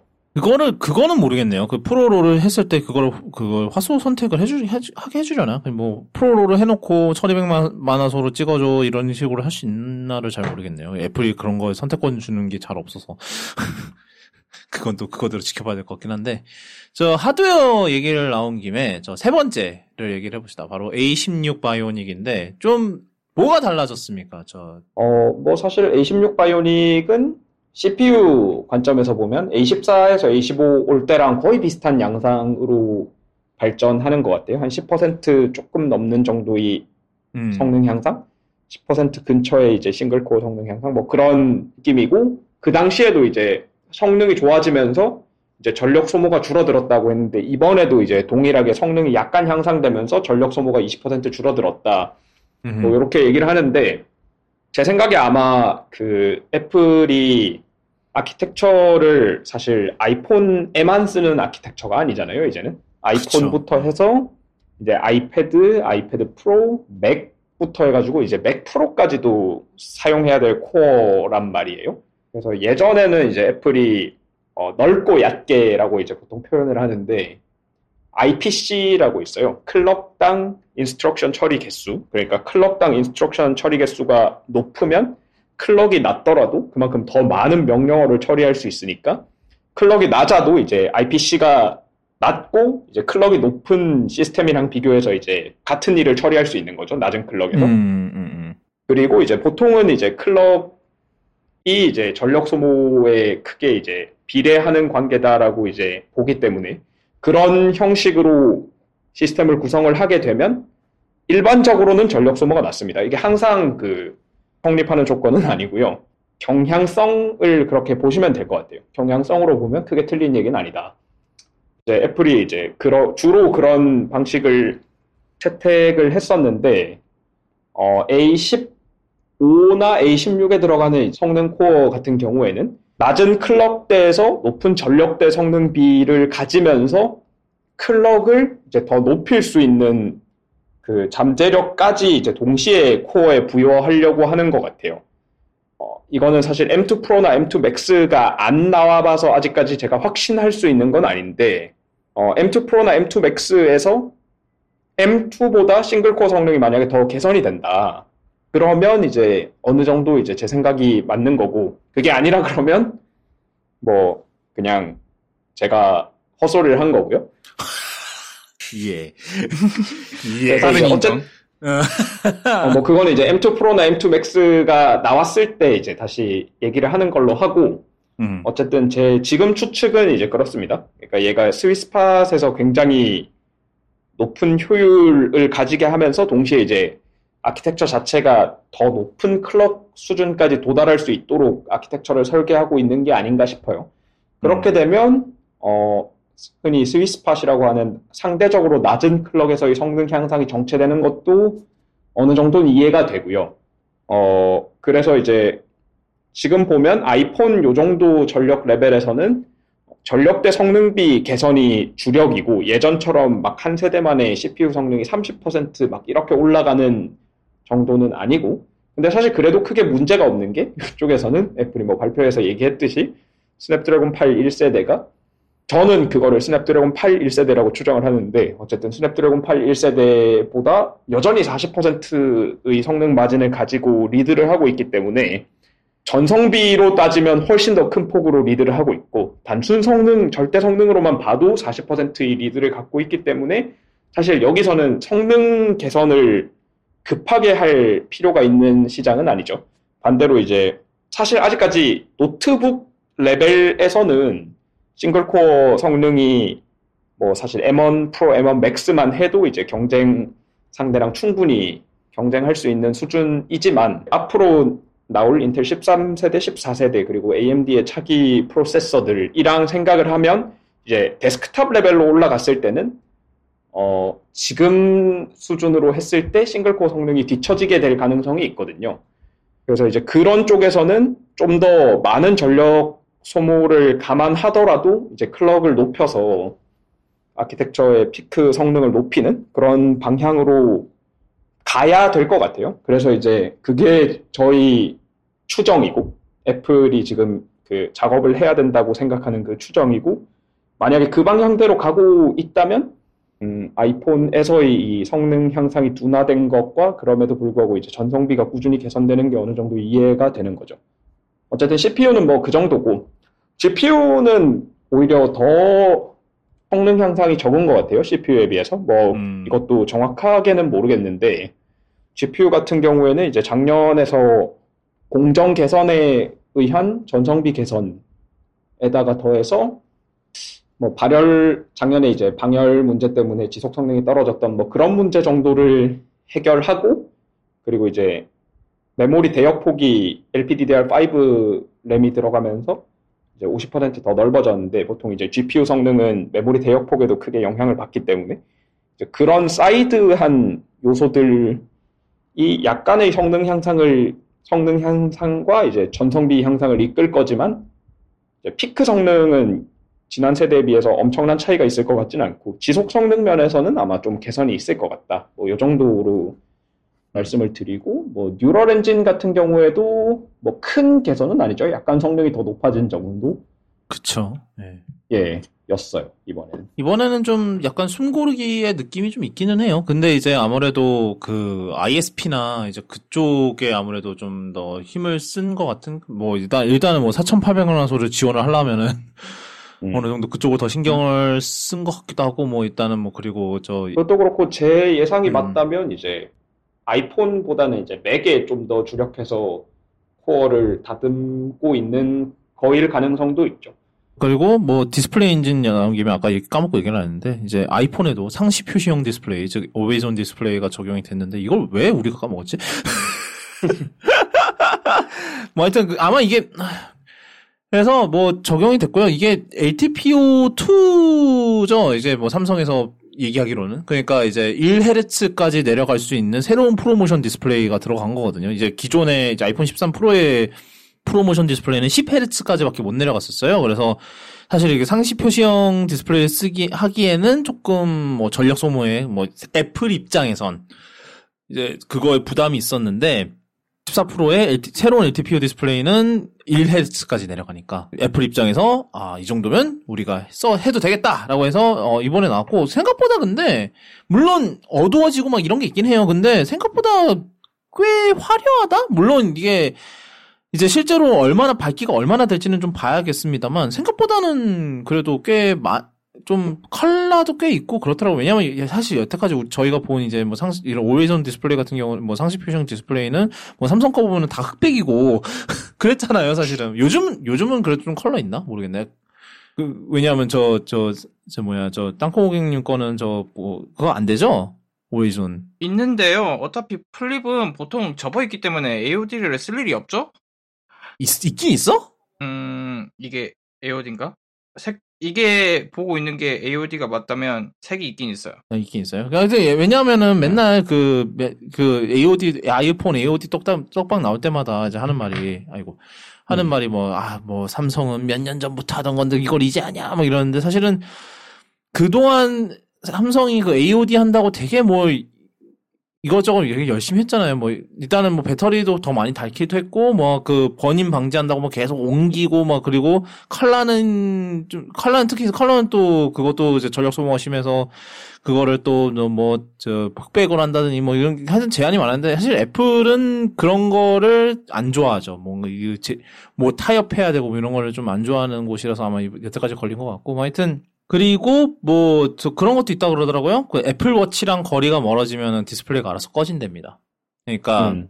어차피 주변에 주인이 없으니까 이거를 굳이 계속 켜놓을 필요가 없는 거고. 그리고 당연히 주머니에 넣어놓으면은 그것도 이제 근접, 근접 센서가 인식을 해서 자동으로 꺼지고 등등등등의 그런 기능이 있어요. 아마 그리고 제가 생각하기에는 뭐 이제 그 집중 모드에 따라서도 꺼, 꺼지고 켜지고 할 것 같은데 그거는 지금 아직 뭐 확인이 안 돼서 모릅니다. 그렇고 하여튼 그래서 이게 14 프로입니다. 14 프로랑 14 프로 맥스 이렇게 두 가지가 있고 아 뭐 색이 이제 저분 저 땅콩님이 얘기한 대로 색이 색이 뭐 말 그대로 디퍼플이 디퍼플입니다. 정말로 그 락밴드 Deep Purple 락인가 메탈인가 뭐 하여튼 저 티점이 저 Deep Purple은 그겁니까? 밴드 이름이죠? 아닌가? 네, 내가 잘못 알았나? Deep Purple이 밴드죠. 예. 네, 락밴드. 네, 락밴드. 맞아, 맞아. 그래서 그래서 색이, 음, 뭐할 것 같으세요? 뭐, 만약에 산다고 하면? 여러분은? 일단은 저 티덤님 진짜로 100% 사신다는 티덤님부터. 저는 블랙 살 것 같아요. 이번에 새로 추가된 Space Black이죠. 네. 네, 이번에 새로 추가된 거. 아, 블루님이 좀 고민이 심하실 것 같은데, 이번에. 그, 블루가 없어서. 2년, 아. 2년, 2년 개근했는데 블루가 없었어. 그러니까요. 그러니까 뭐 일단 개인적으로는 굉장히 실망스럽고 아, 근데 그럼에도 그럼에도 불구하고 이제 음. 또 제가 유튜버기 때문에 하나를 하긴 하니 당연히 새로운 컬러를 또 보여드려야 좀 더 어그로가 끌리지 않겠습니까? 이퍼플이죠. 네. 아이고 잠깐만 이어폰 아니 블루가 있으면 블루가 새 컬러였을 때는 기분이 좋았어요. 그때는 이제 내가 좋아하는 컬러를 pick하고 이제 그걸로 어그로도 끌 수 있었으니까. 근데 이번에는 뭐 블루가 있으면 또 블루를 사겠는데 블루가 없어진 데다가 이제 새로운 컬러가 deep purple이니까 뭐 개인적인 호오와 관계없이 저는 deep purple을 살 것 같습니다. 블루 edition을 하나 만드시죠. 저는 저는 아이폰 1편 남심 골드를 사왔는데 음. 제 플립이 골드거든요. 그래가지고 골드 골드 사긴 좀 그래서 deep purple을 살 것 같았는데 deep purple이 너무 deep해가지고 살짝 아쉽긴 해요. 이것보다는 약간 밝았으면 좋겠는데 아 deep purple 아니면 골드? 뭐 이름대로 하는 거잖아요. 이름 이름이 deep purple이니까 네. deep purple인 거지 사실. slightly deep purple을 원했는데. 음. 그리고 저는 만약에 산다면 space black 이번에는 오랜만에 아. 블랙 계열 만약에 한다면 그래서 그럴 것 같아요. 진짜로 블랙은 진짜 진짜 근데 블랙이 진짜 까맣대요. 요 아까 사진 치, 실사를 아까 트위터에서 봤는데 되게 까맣던데 진짜로. 잠깐만. 올해는 채도가 아주 높은 게 유행인가? 어? 깊 약간 색감이 깊은 게 어 deep한 진짜 말 그대로 음. deep한 게 좀 그뭐 아, 뭐 골드랑 뭐 실버야 뭐 거의 그거니까 뭐 고정 걔는 고정 게스트니까 뭐 그렇다 고정 패널이니까 그렇다 치는데 이번에 space black은 진짜 아이폰에서 이렇게 까만 색깔 되게 오랜만인 것 같아요. 뭐 약간 그 옛날 아이폰 7 이후로 되게 오랜만인 것 같아요. 이렇게 까만 거는. 굉장히 까맣더라고. 그래서 어, 이 색도 괜찮다라는 생각이 좀 들긴 들어요. 뭐 하여튼 그런데 뭐. 하여튼 그래서 아이폰 14 프로가 가격이 제일 많이 올랐어요. 어, 저14 프로 128기가가 155만 원부터고요. 오, 그거부터가 아프고요. 어 그리고 500 14 프로 512기가가 200만 딱 200만 원 찍고요. 그 다음에 뭐 10 프로 맥스를 하시면요 이미 시작이 175만 원부터고 어 저 얘 1테라 하시면은 200 250만 원입니다. 거기에 애플케어 하시면은 또 거의 280만 원 나오겠네. 헐, 케어도 올랐어요. 예, 올랐겠죠. 놀랍지도 않아요, 이제. 진짜. 뭐 밴드도 오르고 예. 깨알같이 다 오르, 오르더라고요. 아, 밴드 올랐어요? 워치 밴드? 밴드 올랐다던데요? 그래요? 나 봐야겠다. 잠깐만. 보자, 보자. 예를 들어 어... 뭐가 있냐? 일단은 예를 저 solo loop 그거는 가격 그대로고. 예를 들어 Pride edition braided solo loop 아, 12만 braided 5천 solo loop 사- 게 13만 5천 원. 12만 원, 어, 맞아. 원래 12만 5천 원이었는데 살짝 올랐, 한만 원 올랐고. 아마 에르, 에르메스는 미친 듯이 올랐을 거. 와 단위가 바뀌었네. 같은 게 단위가 바뀌었다고? 예를 들어 44만 9천 원. 원래 사, 49만 9천 원이던 게 지금 59만 9천 원돼 있는데요. 아니, 뭐 다른, 아, 이거 타공됐다는 그거 아니야? 이거 새로 나온? 그런가? 어. 어, 밑에, 밑에 아, 47만 9천 원. 에르메스는 그대로구나. 아, 어. 아, 예, 잘못 봤다. 에르메스는 그대로네. 예. 근데 얘도 오르지 않을까 싶습니다. 아, 아니다. 에르메스는 예. 유럽에서 유로 주고 사오니까 안 오르나?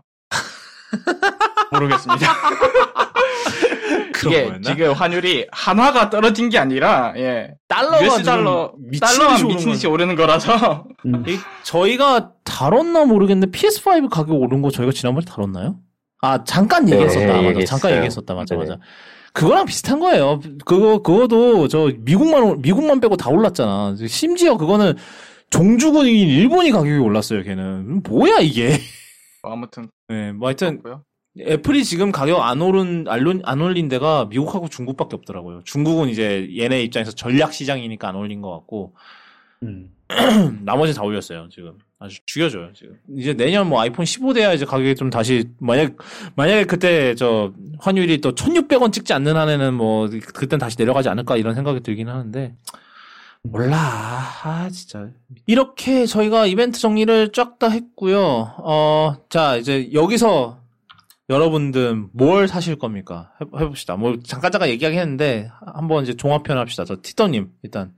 일단 저는 아까 말씀드렸듯이 에어팟이 죽으면 에어팟, 그다음에 아이폰 14 프로, 앞으로. 이- 지금 12 이거, 미니 이거. 쓰시죠? 12요. 딱. 예, 그냥 12. 아, 맞아. 그냥 10이었구나. 맞아, 맞아, 맞아. 그것도 업그레이드겠네요. 엄청난. 그리고, 네. 그, 그리고 저, 원래는 블루님? 바꿀 계획이 음. 없었는데 네, 뭐, 예. 루님은 이미 얘기하신 것 같고요. 아, 그, 아니, 왜냐면 앞에 우리 애플워치 때는 안 계셨잖아요. 아, 그래서. 워치 음. 에어팟도 안 계셨잖아요. 음. 49mm 저는 사실 뭐 워치 같은 경우는 패스 할 것 같고요. 뭐 리뷰용으로 울트라? 울트라 해서 이제 뭐 밝기 재본다거나 뭐 그런 거는 할 수 있겠지만 뭐 실제 사용 용도로 이제 구매하지는 않을 것 같고 리뷰용으로 사서 이제 테스트할 거 테스트하고 뭐 좀 써서 이제 리뷰를 해야 될 게 있다면 이제 좀 사용을 하면서 dive도 네. 해보시고. 리뷰 리뷰하기에 충분할 만큼 사용을 하고 이제 제품을 다시 되팔거나 하지 않을까 싶고요. 그러니까 워치는 계속 사용하던 걸 쓸 것 같고 지금 제가 시리즈 6인가? 6를 쓰고 있거든요. 그래서 뭐 아직은 뭐 성능이 크게 개선됐다거나 그런 게 없으니까 그리고 6도 될 거 다 되고. 그래서 이제 뭐 당장 큰 워치는 그게 없고 에어팟 프로 같은 경우에도 이제 제가 대중교통 활용 안 하고 주로 이제 자차 이용하다 보니까 그리고 에어팟 자체는 에어팟 맥스 제가 사용하고 있는 게 있고 그래서 에어팟 프로도 이번에 새로운 제품을 뭐 리뷰 용도가 아니라면 개인 사용 용도로는 구매하지 않을 것 같고 아이폰 같은 경우에는 이제 뭐 리뷰 끝나고 아마 갈아타지 않을까 14 프로나 음. 14 프로 맥스로 예 갈아타지 않을까 싶습니다. 네. 14 프로 맥스? 음, 뭐 Pro가 될 수도 있고 Pro Max가 될 수- 음. 수도 있고 예. 네, 늘 Max 사셨잖아요. 항상 Max로 살았죠. 근데 네. 이번에 한번 Pro를 해볼까? 그러니까 내년에는 또 한 번 더 이제 Pro랑 Pro Max 사이에 다시 한번 그 카메라 그 차별이 맞다. 생긴다는 그 루머가 루머가 있더라고요. 뭐 아, 묻죠, 묻죠. 현실화 맞아요. 현실화 될지 아닐지는 알 수 없지만 만약에 잠망경 망원 렌즈가 저 Pro Max 한정이라는 소문이 또 돌기, 돌고 있긴 하죠, 또. 그래서 만약에 그게 이제 현실화 되면 그 내년에는 그냥 선택의 여지 없이 맥스로 가야 되니까 아, 또 올해 한번 작은 거를 써볼까? 뭐 이런 생각이 들기도 해요. 지금 뭐 어떻게 될지는 아직 정확히는 모르겠고. 아, 또, 또, 내 손목 아작날 거 생각하면 진짜 끔찍하다. 아, 지금, 이게, 그러니까, 저, 저, 이제 컬러 스케일의 저, 시, 저, 자, 자매 채널이라 그러나, 형제 채널이야, 뭐 하여튼, 그, 딴, 채- 그, 그 채널 계신 분들, 그, 그 분이 계속 지적하는 건데, 계속 무거워져! 음. 요번에도, 요번엔 많이 안 오르긴 했는데, 깨, 한 2g? 3g 물어, 3g 정도 무, 무거워지긴 했는데, 계속 무거워지니까. 근데 이게 또, 배터리 때문에 그런 거라니까 또 뭐라 할 말도 없고, 그렇잖아요? 사실은? 그것 때문이라고 하니 또 할 말은 없- 없는데, 그래도 무거워지는 거. 근데 이게 진짜로, 이번, 왜냐면은 제가 12 Pro Max를 쓰다가 13 Pro로 온 거잖아요. 근데 이제 네. 주변에 이제 13 Pro Max를 산 사람들이 있단 말이야. 와, 이거는 완전 진짜 이거는 뭐 휘둘러도 되겠다 싶더라고요. 비- 유사시에는 그 비상 비상용 호신용 무기로 써도 되겠다 싶을 정도로 뭐꽤쎄 무게가 꽤 세던데 얘는 진짜. 음. 어우, 진짜 지- 근데 게다가 또 15 프로 만약에 진짜로 그 놈의 잠망경 렌즈 뭐 이런 거 들어간다 그러면은 더 무겁겠죠. 더 무겁겠잖아. 잠망경 씨. 그 거의- 무게만 해도 한 15g 추가될 것 같은데. 아니 그러면 씨 무게가 거의 뭐 200 지금 지금 지금 뭐 한 270g 되지 않나? 저 Pro Max가? 그쯤 되면 이제 Fold 4 레벨 가죠. 걔가 몇 그램이지? Fold 4는 그러니까, 아. 300 넘지 않았어요? 아닌가? 그 정도 아닌가? 200 200까지 200 후반인가? 뭐요? 어, wait. 어, 263. 아, 14 14 프로맥스가 240입니다. 뭐 내가 너무 부풀려서 얘기하긴 했네. 이- 이렇게 얘기하기도 부풀려서 얘기하면 그것도 이상한데? 잠깐만. 그래서 아 진짜 좀 이거는 좀 걱정스럽기는 해요. 뭐 모두가 뭐시 이거 뭐- 모두 뭐 손목 운동 시키는 것도 아니고 이게 무슨 목 선언을 운동한다고 강해지지 않습니다. 그렇습니다. 저는 아유 뭐 하여튼 아 Dynamic Island랑 그 카메라가 되게 끌리기는 하네요. 맨날 왜냐하면 전에야 뭐 물론 그 사진은 취미로 하는 거 그거 이상으로 사실은 그 사진을 많이 찍으니까. 근데 이제 사실 13 Pro에서 되게 아쉬웠던 게 이제 망원이 되게 아쉽거든요. 왜냐하면 이게 초점거리가 되게 짧아요. 그래서 이게 조금이라도 좀 가까우면은 얘가 이제 초점이 안 아, 최소 잡히니까 초점거리요? 아, 네, 제가 그 최소 초점거리가 되게 짧아요. 그래서 이게 좀 뭘 이렇게 찍으려고 이제 3배 줌을 하면은 이게 못 잡으니까 그냥 메인 wide 카메라를 crop을 시켜버리거든.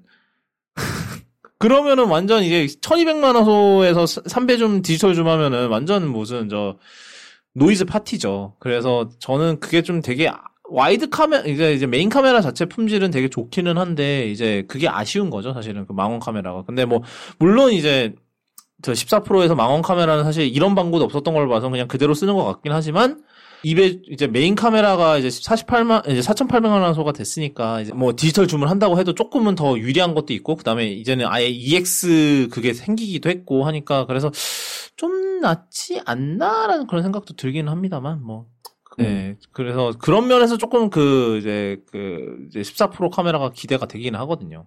그런 면에서는. 오늘은 여기까지. 오늘은 좀 기- 길고 기나기라, 어, 되게 길었네, 오늘. 이제 보니까. 어, 쿠드캐스트는 아시다시피, 어, Apple Podcast랑 팟빵, 네이버 오디오 클립, 그리고 이제 유튜브를 통해서 들으실 수 있고요. 오늘 다뤘던 내용, 구독.me slash cast slash 179에 들어오시면 오늘 다뤘던 내용 쫙 정리를 해놓으니까, 어, 아마 이벤트 링크랑, 그 다음에 Color Scale 유튜브, 그리고 아마 저, 저 디에디트, 분- 저, 디에디트 황영 회장님 직접 다녀오셔서 뭐 핸즈온도 열심히 하셨던데, 그것도 한- 영상을, 거기 링크를 걸어 놓도록 하겠습니다. 오늘 여기까지고요 지금까지 들으신 청취자분들과 청취자분들 가족들, 그리고 이 시사는 청취자분들 소중한 반쪽 되시는 분들까지 또, 또 행복한 9주? 9월? 남은 9월? 아마 우리가 다음 돌아오면 9월이, 어, 아시라시아의 9월 전, 끝나기 전에 한 번 더 녹음을 할 수 있겠네요. 그때 또 저희 돌아오도록 하겠습니다. 그럼 그때 볼게요.